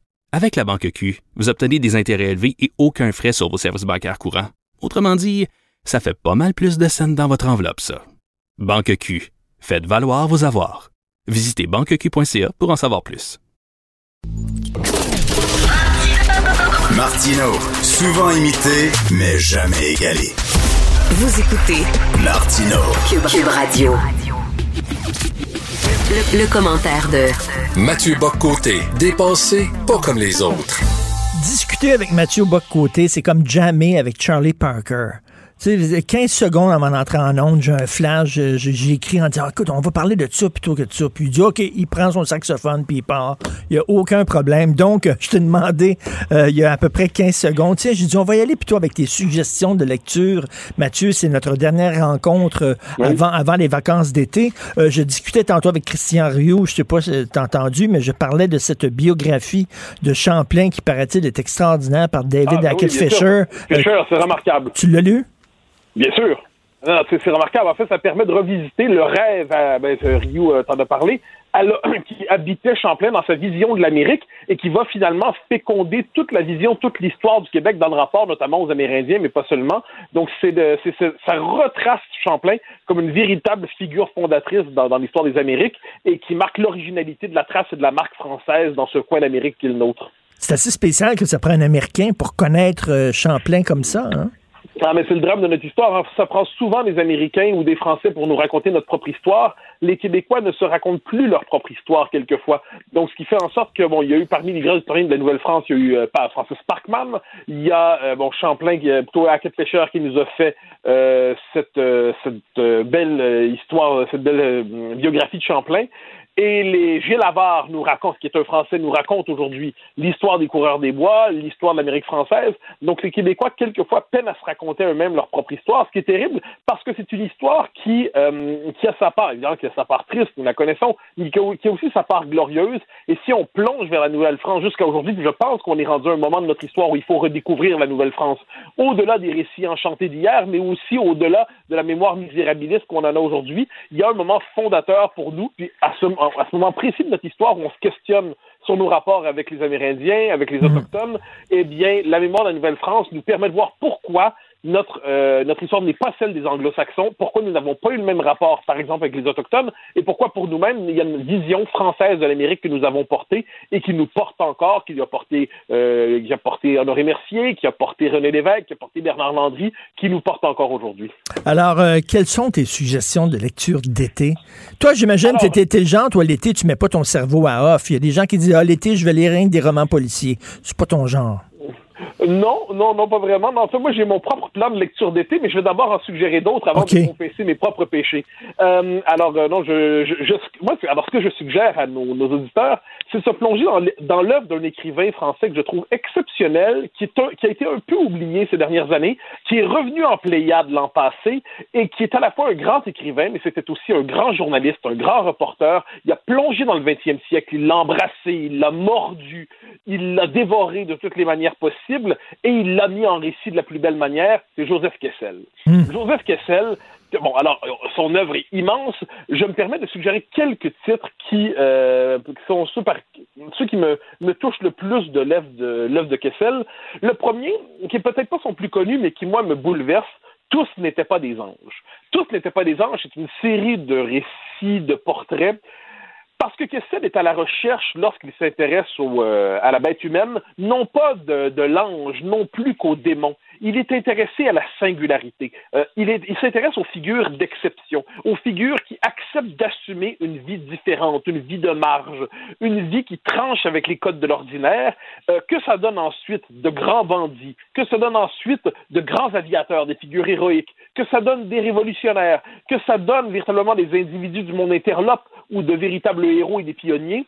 Kessel a été capable, me semble-t-il, et quand on traverse son œuvre, à la fois celle de journaliste, mais aussi celle d'écrivain, il plonge véritablement dans cette espèce de différence. C'est le contraire, en fait, de la littérature contemporaine qui s'épuise dans l'examen, le grattage des petits bobos. Là, on est véritablement dans une littérature qui, et je le dis sans que ce soit euh, moqueur, une littérature qui a une dimension héroïque. Et j'ai souvent rencontré dans ma vie des gens qui, lorsqu'ils ont rencontré l'œuvre de Kessel, ça a éveillé chez eux une vocation, ou à tout le moins un désir, ou à tout le moins la volonté de se plonger dans son œuvre, et ce qui fait qu'on peut lire Tous n'étaient pas des anges. Il y a un autre très beau livre, son premier, son premier, qui est très peu connu, à mon avis, hélas, mais qui est merveilleux, c'est La Steppe Rouge. La Steppe Rouge, ça décrit les années qui suivent la Révolution russe. Et ça montre comment par exemple, quand la révolution surgit dans une société, quand les fondements de l'ordre social se fragmentent, se fracturent, Kessel, lui, qui avait la, qui était très anti-bolchevique à l'époque, Kessel voit comment les, la, la, la mauvaise part de la bête humaine se réveille en temps de révolution, comment des hommes ordinaires peuvent quelquefois devenir des bourreaux, comment des enfants peuvent devenir des monstres, aussi comment de grands idéaux peuvent féconder le monde. Et il y a chez Kessel, donc, il y a cette espèce de, dans ce portrait, en fait, moi je trouve ça tout à fait exceptionnel. Un dernier, mais je pourrais en suggérer 75 autres, là, mais euh, un, dernier euh, que j'aime que j'aime beaucoup, en fait, je vais, te le, je vais te le donner à la manière d'un recueil. Il a, on a publié chez Quarto, il y a quelques années, donc avant chez euh, avant la, Pléiade, on a rassemblé à la fois de ses romans, mais aussi de ses reportages, mais aussi de ses portraits. Ça permet, si on se lance dans Quarto, on se lance dans cette édition, et eh bien là, ça permet d'avoir une visage, une image assez complète de Kessel. Et si on veut lire sa biographie, de mémoire, c'est Yves Courrière qui a consacré une très belle biographie. Donc, quand on plonge dans Kessel, finalement, qu'est-ce que ça veut dire pour l'été? On parle de lecture d'été. On n'est pas dans la, la, pesanteur des traités philosophiques eh bien, ça permet à la fois de plonger dans la grande littérature, ça permet de plonger dans, euh, dans l'aventure, le récit. J'ajoute qu'il y a quelque chose chez lui qui me touche beaucoup, c'est le sens de l'amitié. Kessel place l'amitié au premier rang des vertus humaines. Chez lui, l'existence est un banquet. D'ailleurs, je pense qu'il il pratiquait le banquet jusqu'à l'excès, peut-être, pour le dire ainsi. C'est un homme qui a tout flambé, qui a tout gagné, qui a tout perdu, qui a tout regagné. Il avait le sens de l'amitié. Les dernières euh, lignes qui, euh, qui terminent son livre, tous n'étaient pas des anges. Je ne les ai pas devant moi, sûrement sont dans l'autre pièce. Mais si je les avais, je te les lirais. Il parle de la difficulté où les années passent dans la vie des hommes et se faire de nouveaux amis devient difficile quelquefois. Les amitiés qu'on a, c'est des amitiés d'adolescence, d'enfance, d'université, des amitiés de tranchées si on a été à la guerre, à la rigueur des amitiés professionnelles quelquefois. Mais Kessel savait se faire des amis et il raconte, je crois que c'est en Afghanistan, euh, dans les années 60, si je ne me trompe pas, il dit quelque part, je, je pense que c'est là-bas, mais à tout le moins c'est dans un, un pays qui n'est pas en Occident, il raconte comment il se fait autour de cela un nouvel ami, l'expérience la plus riche qui soit. Autrement dit, se plonger dans Kessel pour cet été, c'est merveilleux. Si on est sur le mode plus mélancolique... Mais, mais excuse-moi, sur Kessel, je voudrais dire, il y a deux de ses livres qui ont donné naissance à des chefs-d'œuvre de, de, cinéma. J'aime beaucoup le cinéma, oui. L'Armée des Ombres, ah, ben euh, sur la résistance en France, qui a été porté à l'écran de façon absolument géniale par Jean-Pierre Melville, oui. et aussi, bien sûr, Belle de jour, qui ah, est oui. le grand chef-d'œuvre de Buñuel, euh, avec Catherine ben Deneuve, et qui est un, un roman érotique, en fait, là. Ah ben, ben, c'est le moins qu'on puisse dire. C'est une dame euh, qui s'ennuie dans qui s'ennuie avec l'homme qu'elle aime, qui trouve le moyen de passer le temps à travers des plaisirs charnels tarifés, disons ça comme ça, et inavoués. Euh, mais mais si on touche, ça a parlé de l'armée des ombres. Ça, je me rappelle la première fois que j'ai lu ça, je me rappelle la deuxième. Euh, ça m'a- ça m'a bouleversé parce que ça c'est le récit, mais en temps réel de la résistance. C'est le récit de la résistance, et là c'est le récit de ces hommes courageux. Ils sont très peu nombreux au début. Ils savent qu'ils risquent tout, ils risquent de tout perdre. Ils ne verront probablement pas la victoire, et pourtant l'honneur les conduit à se battre. Il faut dire que Kessel, avec Maurice Druon d'ailleurs, est à l'origine du chant des partisans, on le sait. Et là, avec cette phrase magnifique qui est un appel au courage dans la guerre et dans le conflit, ami, si tu tombes, un ami sort de l'ombre à ta place. c'est quand même. Alors moi, j'ai- j'aime beaucoup, beaucoup, beaucoup Kessel. Alors tu m'en donnes l'occasion d'en parler, je le fais. Comme j'ai si d'autres se sentent plus mélancoliques, veulent se plonger vers les origines de notre civilisation, ils peuvent lire Fran- François Taillandier. Ça, c'est un, un que j'aime beaucoup aussi. L'écriture du monde. Ensuite, La Croix et le Croissant. Ensuite, Solstice. Trois romans historiques qui plongent sur les origines de la civilisation occidentale. C'est génial. On peut toujours aller relire Kundera ensuite. Kundera, c'est merveilleux. L'insoutenable légèreté, euh, légèreté de l'être, euh, l'immortalité, le livre du rire et de l'oubli, la lenteur. Et là, si on fait ça, et si on veut ensuite déprimer sur les temps présents dans leur côté écrasant, alors on fait un saut chez Welbeck Ben et on se dit, lisant Welbeck sur la plage, ce monde s'effondre, mais au moins la plage est belle. Et quand on aura lu tout ça, on peut décider finalement de lire des biographies québécoises. Et pourquoi pas lire le troisième tome de la biographie de Jacques Par Pierre Duchesne, qui est exceptionnel et qui nous raconte comment une idée qu'on croyait morte est capable de renaître et presque de triompher pour les indépendantistes. S'il y en a encore quelques-uns, ça pourrait les inspirer. Écoutez-moi, j'ai une suggestion pour toi, là, en terminant. il faut absolument que tu lises ce livre-là, La révolution racialiste et autres virus idéologiques, par un gars d'ici, Mathieu Bocoté, un livre incontournable. faut que tu le lises. On m'a dit que c'était horrible, que c'était terrible, que c'est un ramassis d'anecdotes qui ne nous apprend rien. À tout le moins, c'est ce que j'ai lu dans la presse. Tenez-vous loin de ce livre, ça pourrait vous choquer, vous bouleverser, et en plus, paraîtrait que l'auteur manque d'empathie. Tenez-vous loin de cet ouvrage, ou osez y plonger, vous pourriez être surpris. bon été, mon cher Mathieu. Salut. encore. La Banque Q est reconnue pour faire valoir vos avoirs sans vous les prendre. Mais quand vous pensez à votre premier compte bancaire, tu sais, dans le temps à l'école, là, vous faisiez vos dépôts avec vos scènes dans la petite enveloppe. là. Hmm, C'était bien beau. Mais avec le temps, à ce compte-là vous a coûté des milliers de dollars en frais, puis vous ne faites pas une scène d'intérêt. Avec la Banque Q, vous obtenez des intérêts élevés et aucun frais sur vos services bancaires courants. Autrement dit, ça fait pas mal plus de scènes dans votre enveloppe, ça. Banque Q. Faites valoir vos avoirs. Visitez banqueq.ca pour en savoir plus. Joignez-vous à la discussion. Appelez ou textez le 187 Cube Radio 1877 827 2346. Alors, c'est l'ami Carl Marchand qui arrive avec ses nouvelles insolites. Et Carl, euh, on parlait dans la pause. Écoute, tu me, tu me remets en mémoire des choses que j'avais oubliées de Jackass, l'émission de Jackass. Oui. Et, et aimais-tu ça, toi? Ben, j'ai pas écouté beaucoup. Euh, j'ai eu le câble tardivement dans mon adolescence, et, mais euh, j'ai écouté un peu le film Bad Grandpa. Et Euh, c'était des, en fait, de la gang de Jackass, c'était des gars qui faisaient toutes sortes de Ben bêtises, là, qui se cassaient la gueule, qui dévalaient des pentes euh, assis dans des paniers d'épicerie. Steve-O avait déjà participé à un talk show aux Pays-Bas, je crois, où il s'était broché les roubignoles sur la cuisse. Oui, il s'était broché une couille. Il s'était Ouais. fait tirer dans le ventre aussi pour voir qu'est-ce que ça faisait de se faire tirer dessus. Comme quoi, la ligne entre le génie et la folie est parfois très mince. Mais maudit que c'était drôle. Mais cela dit, le nombre de petits culs qui se sont pété la gueule parce qu'ils ont voulu imiter Steve-O et Ouais. sa gang. Mais Là. là, Steve, on a fait une, une dernièrement. C'est moins cascade et plus vulgaire. En tout cas, vulgaire ou bizarre.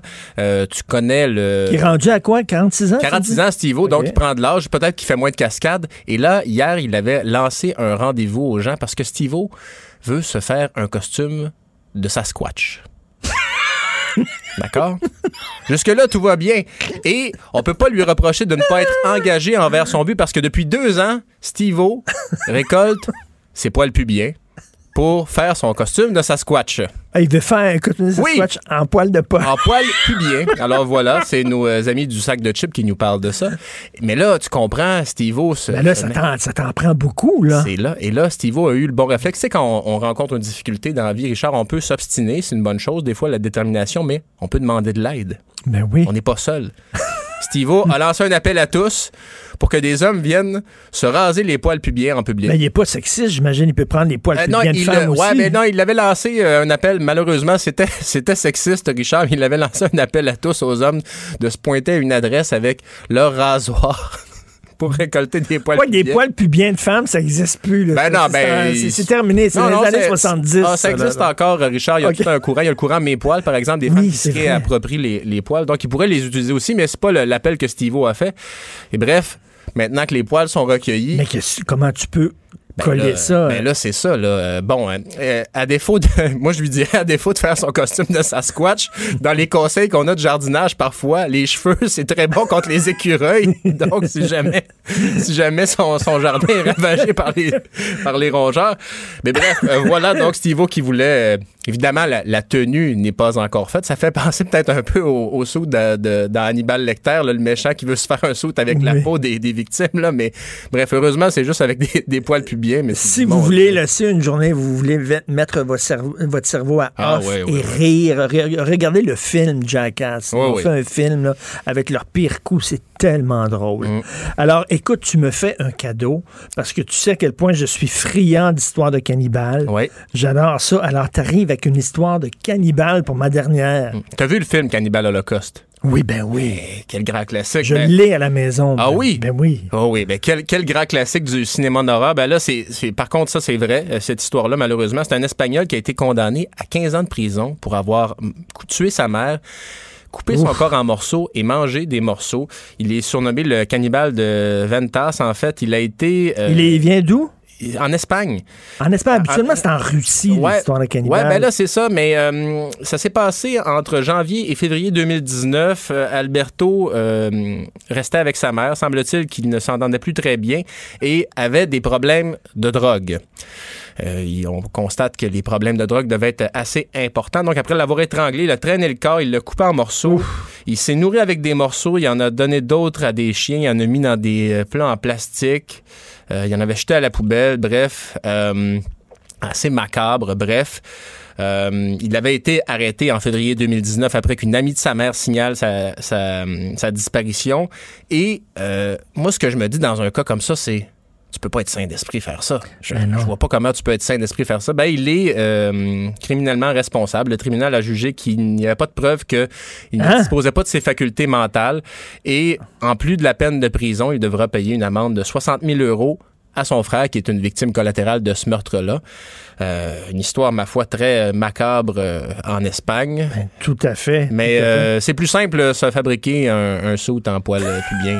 je sais pas pour toi. là. Et là, Richard, je vois que tu as mis la cravate aujourd'hui pour souligner, souligner ta, ta dernière émission. Ben oui, mais même ma blonde m'a dit qu'il fallait avec une cravate? Je, dis, je sais pas, j'en ai plein puis j'en mets jamais une, donc j'ai décidé de mettre une cravate. Toi, tu vas, tu vas travailler, tu vas être euh, au four et au Je- moulin je euh, tout l'été? euh, au four et au moulin tout l'été avec Danny Saint-Pierre pour les nouvelles dans son émission de 7h à 10h. On a toute une programmation pour vous à Cube Radio cet été. Je vais, je vais être chroniqueur à l'émission de Danny Très et dis-moi, parce que est-ce que ça va être une émission, on, on est l'été. Ben oui. Est-ce que ça va être une émission plus hard news ou alors plus. Ben, évidemment, on, on peut pas passer s'il y a des événements majeurs dans l'actualité, on, on sera là, évidemment, c'est bien certain. Sauf que on est conscient que l'année a été éprouvante pour tout le monde, que c'est l'été, donc on veut évidemment vous accueillir dans et être avec vous dans la bonne humeur et euh, le plaisir. C'est l'été, on veut pas trop se casser le bessic, mais c'est sûr que quand il y aura des incontournables dans l'actualité, nous serons là. Écoute, euh, très content de collaborer. Je veux tout de suite remercier l'équipe avant de parler à M. Sasquatch.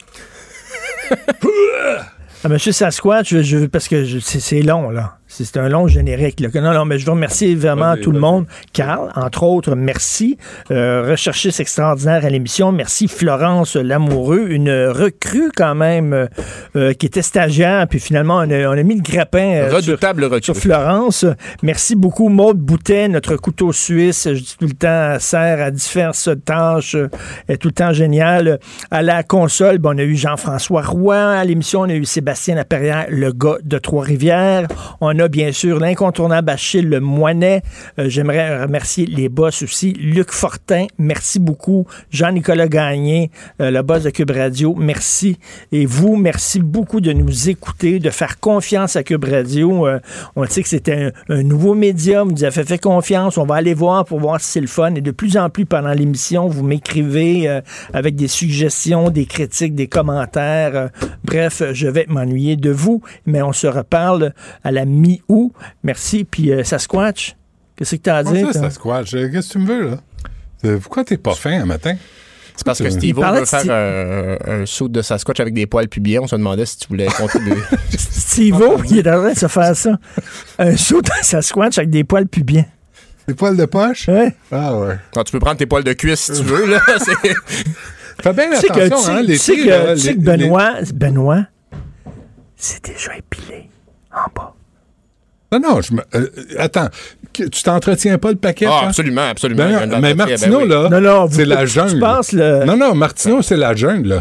Tu Il y a un penses, paquet le weed ah, tu penses le weed eater? Le weed eater. Ah. Puis il faut pas que tu mettes le fil trop long, hein, parce que tu peux, tu peux te blesser. Mais C'est une job. Et- puis écoute, Richard, on pourra te guider là-dedans, mais il y a des appareils qui existent Ouais. maintenant euh, qui disent tu te couperas pas. Non, non, non. Écoute les Ils marchent pas au gaz, hein. Mais Euh, pourquoi, pourquoi vous laissez pas ça comme ça de même? euh? Ben, hey, c'est- ton choix. Chacun son goût, là. C'est ça. Si tu veux, euh, c'est pas une règle, c'est pas, un- on fait pas partie d'une secte. Ah, c'est je juste qu'on je le comprends, parce qu'en coupant le poil pubien, plus long. apparaît plus long. C'est ça. t'as l'air d'avoir un pénis de deux pouces et quart bien fâché. Je- je- C'est ça que tu vises dans la vie. Je m'attendais pas à ça ce matin en me levant, je dois vous avouer. On n'a plus bien, bien de filtre. c'est ça qui arrive, le problème. Ah, boy. Euh, on va faire la prière tantôt. En, en vieillissant, Euh, le euh, sphincter buccal, le sphincter buccal fait, relâche ça se fait, ça peu. se fait. Euh, à on- à 10h30, on, va, on va faire ça. Qu'est-ce que je fais? Ah oui, à 11h, Harold Lévy. Parlant de bébite. Harold Lévy, euh, tu sais, qui euh, travaille au niveau de l'extermination, qui nous prévient Ah de- des punaises de lit puis des rats dans les tours à bureau. Eh, lui, il a des anecdotes. Lui, il est extraordinaire. Il va être avec nous à 11 h. Déjeunez pas trop avant 11 h. Là. Essayez de se passer le, le temps parce que moi, à chaque fois que je lui parle, je me gratte pendant deux heures après. Puis à midi, on a ton ami, Éric Duhem, euh, qui était à l'Assemblée nationale ce matin, grâce à Claire Sanson. Et, et ça a l'air qu'à ton émission, il va prendre le micro pour encourager ses troupes à aller se faire Oui, vacciner. oui, oui, oui, c'est prévu. C'est prévu. J'ai hâte d'entendre ça. C'est prévu euh, dans la série de questions que j'ai écrites pour euh, M. Duhem. Donc, c'est ce qui s'en vient et c'est gratuit. Hey, je peux-tu juste répéter, je l'ai dit ce matin avec Mario et Pierre, là, mais pour cet été, là, là, les moniteurs de camp de jour, là, arrêtez de tourner le dos aux enfants. Puis de jaser entre vous. Qu'est-ce qui s'est passé? Les sauveteurs. Qu'est-ce qui s'est passé? Les sauveteurs Comment cruiser après la job. Puis les parents, pas de party euh, dans- autour de la piscine, puis les enfants, ouais, c'est Non, pas mais- grave, ils vont s'amuser. Surveillance sans arrêt. Il y en a deux, là, une petite fille de 5 ans là, qu'on apprend mais ce le petit matin. gars de 10 ans, Ouais. Il part pour l'école. Ah, c'est triste. Il part pour l'école. Tu as confiance, c'est l'école. Ils Ouais. vont aller se baigner au Ouais. lac, toute la classe. Ouais. Qu'est-ce qui est arrivé? Pas de veste de flottaison. Je vous invite à lire le livre de Sylvie Bernier. Oui. Le jour où j'ai pas pu plonger. Euh, elle était en excursion avec sa famille, euh, en kayak, puis son neveu Raphaël de 5 ans s'est noyé. Oui. Puis son frère lui a dit Tu plonges pas, c'est trop dangereux. Le petit pit est Ah, mort. mon Dieu. Fait que là, là, surveillez vos enfants. Moi, c'est la seule affaire, je vais Ouais. dire, pour cet été. Ouais. Surveillez les enfants. Les parties, ça prend un surveillant de service autour de la piscine. Répondez pas au téléphone, répondez pas à la porte, dites pas c'est pas grave, c'est juste 30 secondes, ça va trop vite. C'est assez fait. 30 secondes. Puis, ça. puis surveillez les enfants quand il y a de l'eau, puis de la piscine, puis la plage. Tout à fait. Hmm. C'est un très beau message de M. Sasquatch C'est moi. et euh, M. Weed Eater. Ben, Tu sais, ben. Christian, Christian Page avait un extrait de monsieur, d'un Sasquatch, hein. Il y avait un, un- le Yeti, là. Il y avait un, un- il y avait un cri de Yeti qui était vraiment très drôle. Fait qu'on va essayer de le retrouver. Mais on Mais- s'en parlait l'autre jour, c'est tout le temps filmé. Les gens qui ont vu Ouais, le ouais, a c'est pas de- les personnes les plus stables, tant à l'image que À dans époque, la tête. à une hein. époque où tout le monde a un téléphone intelligent puis on se filme sans arrêt, on n'est pas capable de filmer un foutu Yeti ou un, un extraterrestre qui vient d'atterrir. C'est l'époque dans laquelle on vit. Merci tout le monde. Passez un bel été. On a eu une année difficile. Ça commence à sentir la fin et peut-être ça commence même à sentir la coupe. Il monte sa bédane. Benoît me monte sa bédane. C'est c'est du, har- ça, c'est c'est du harcèlement, ça. T'es comme moi, t'as pas de poils, sa bédane, toi? Non. OK. Je suis pas Sasquatch, je pense tout. Euh, on- ben, à 8 heures lundi, ça va être euh, Danny Saint-Pierre 7 et son même. équipe. 7 heures lundi, ça va être Danny Saint-Pierre et son équipe. Puis là, on écoute Benoît. C'est moi. Cube Radio.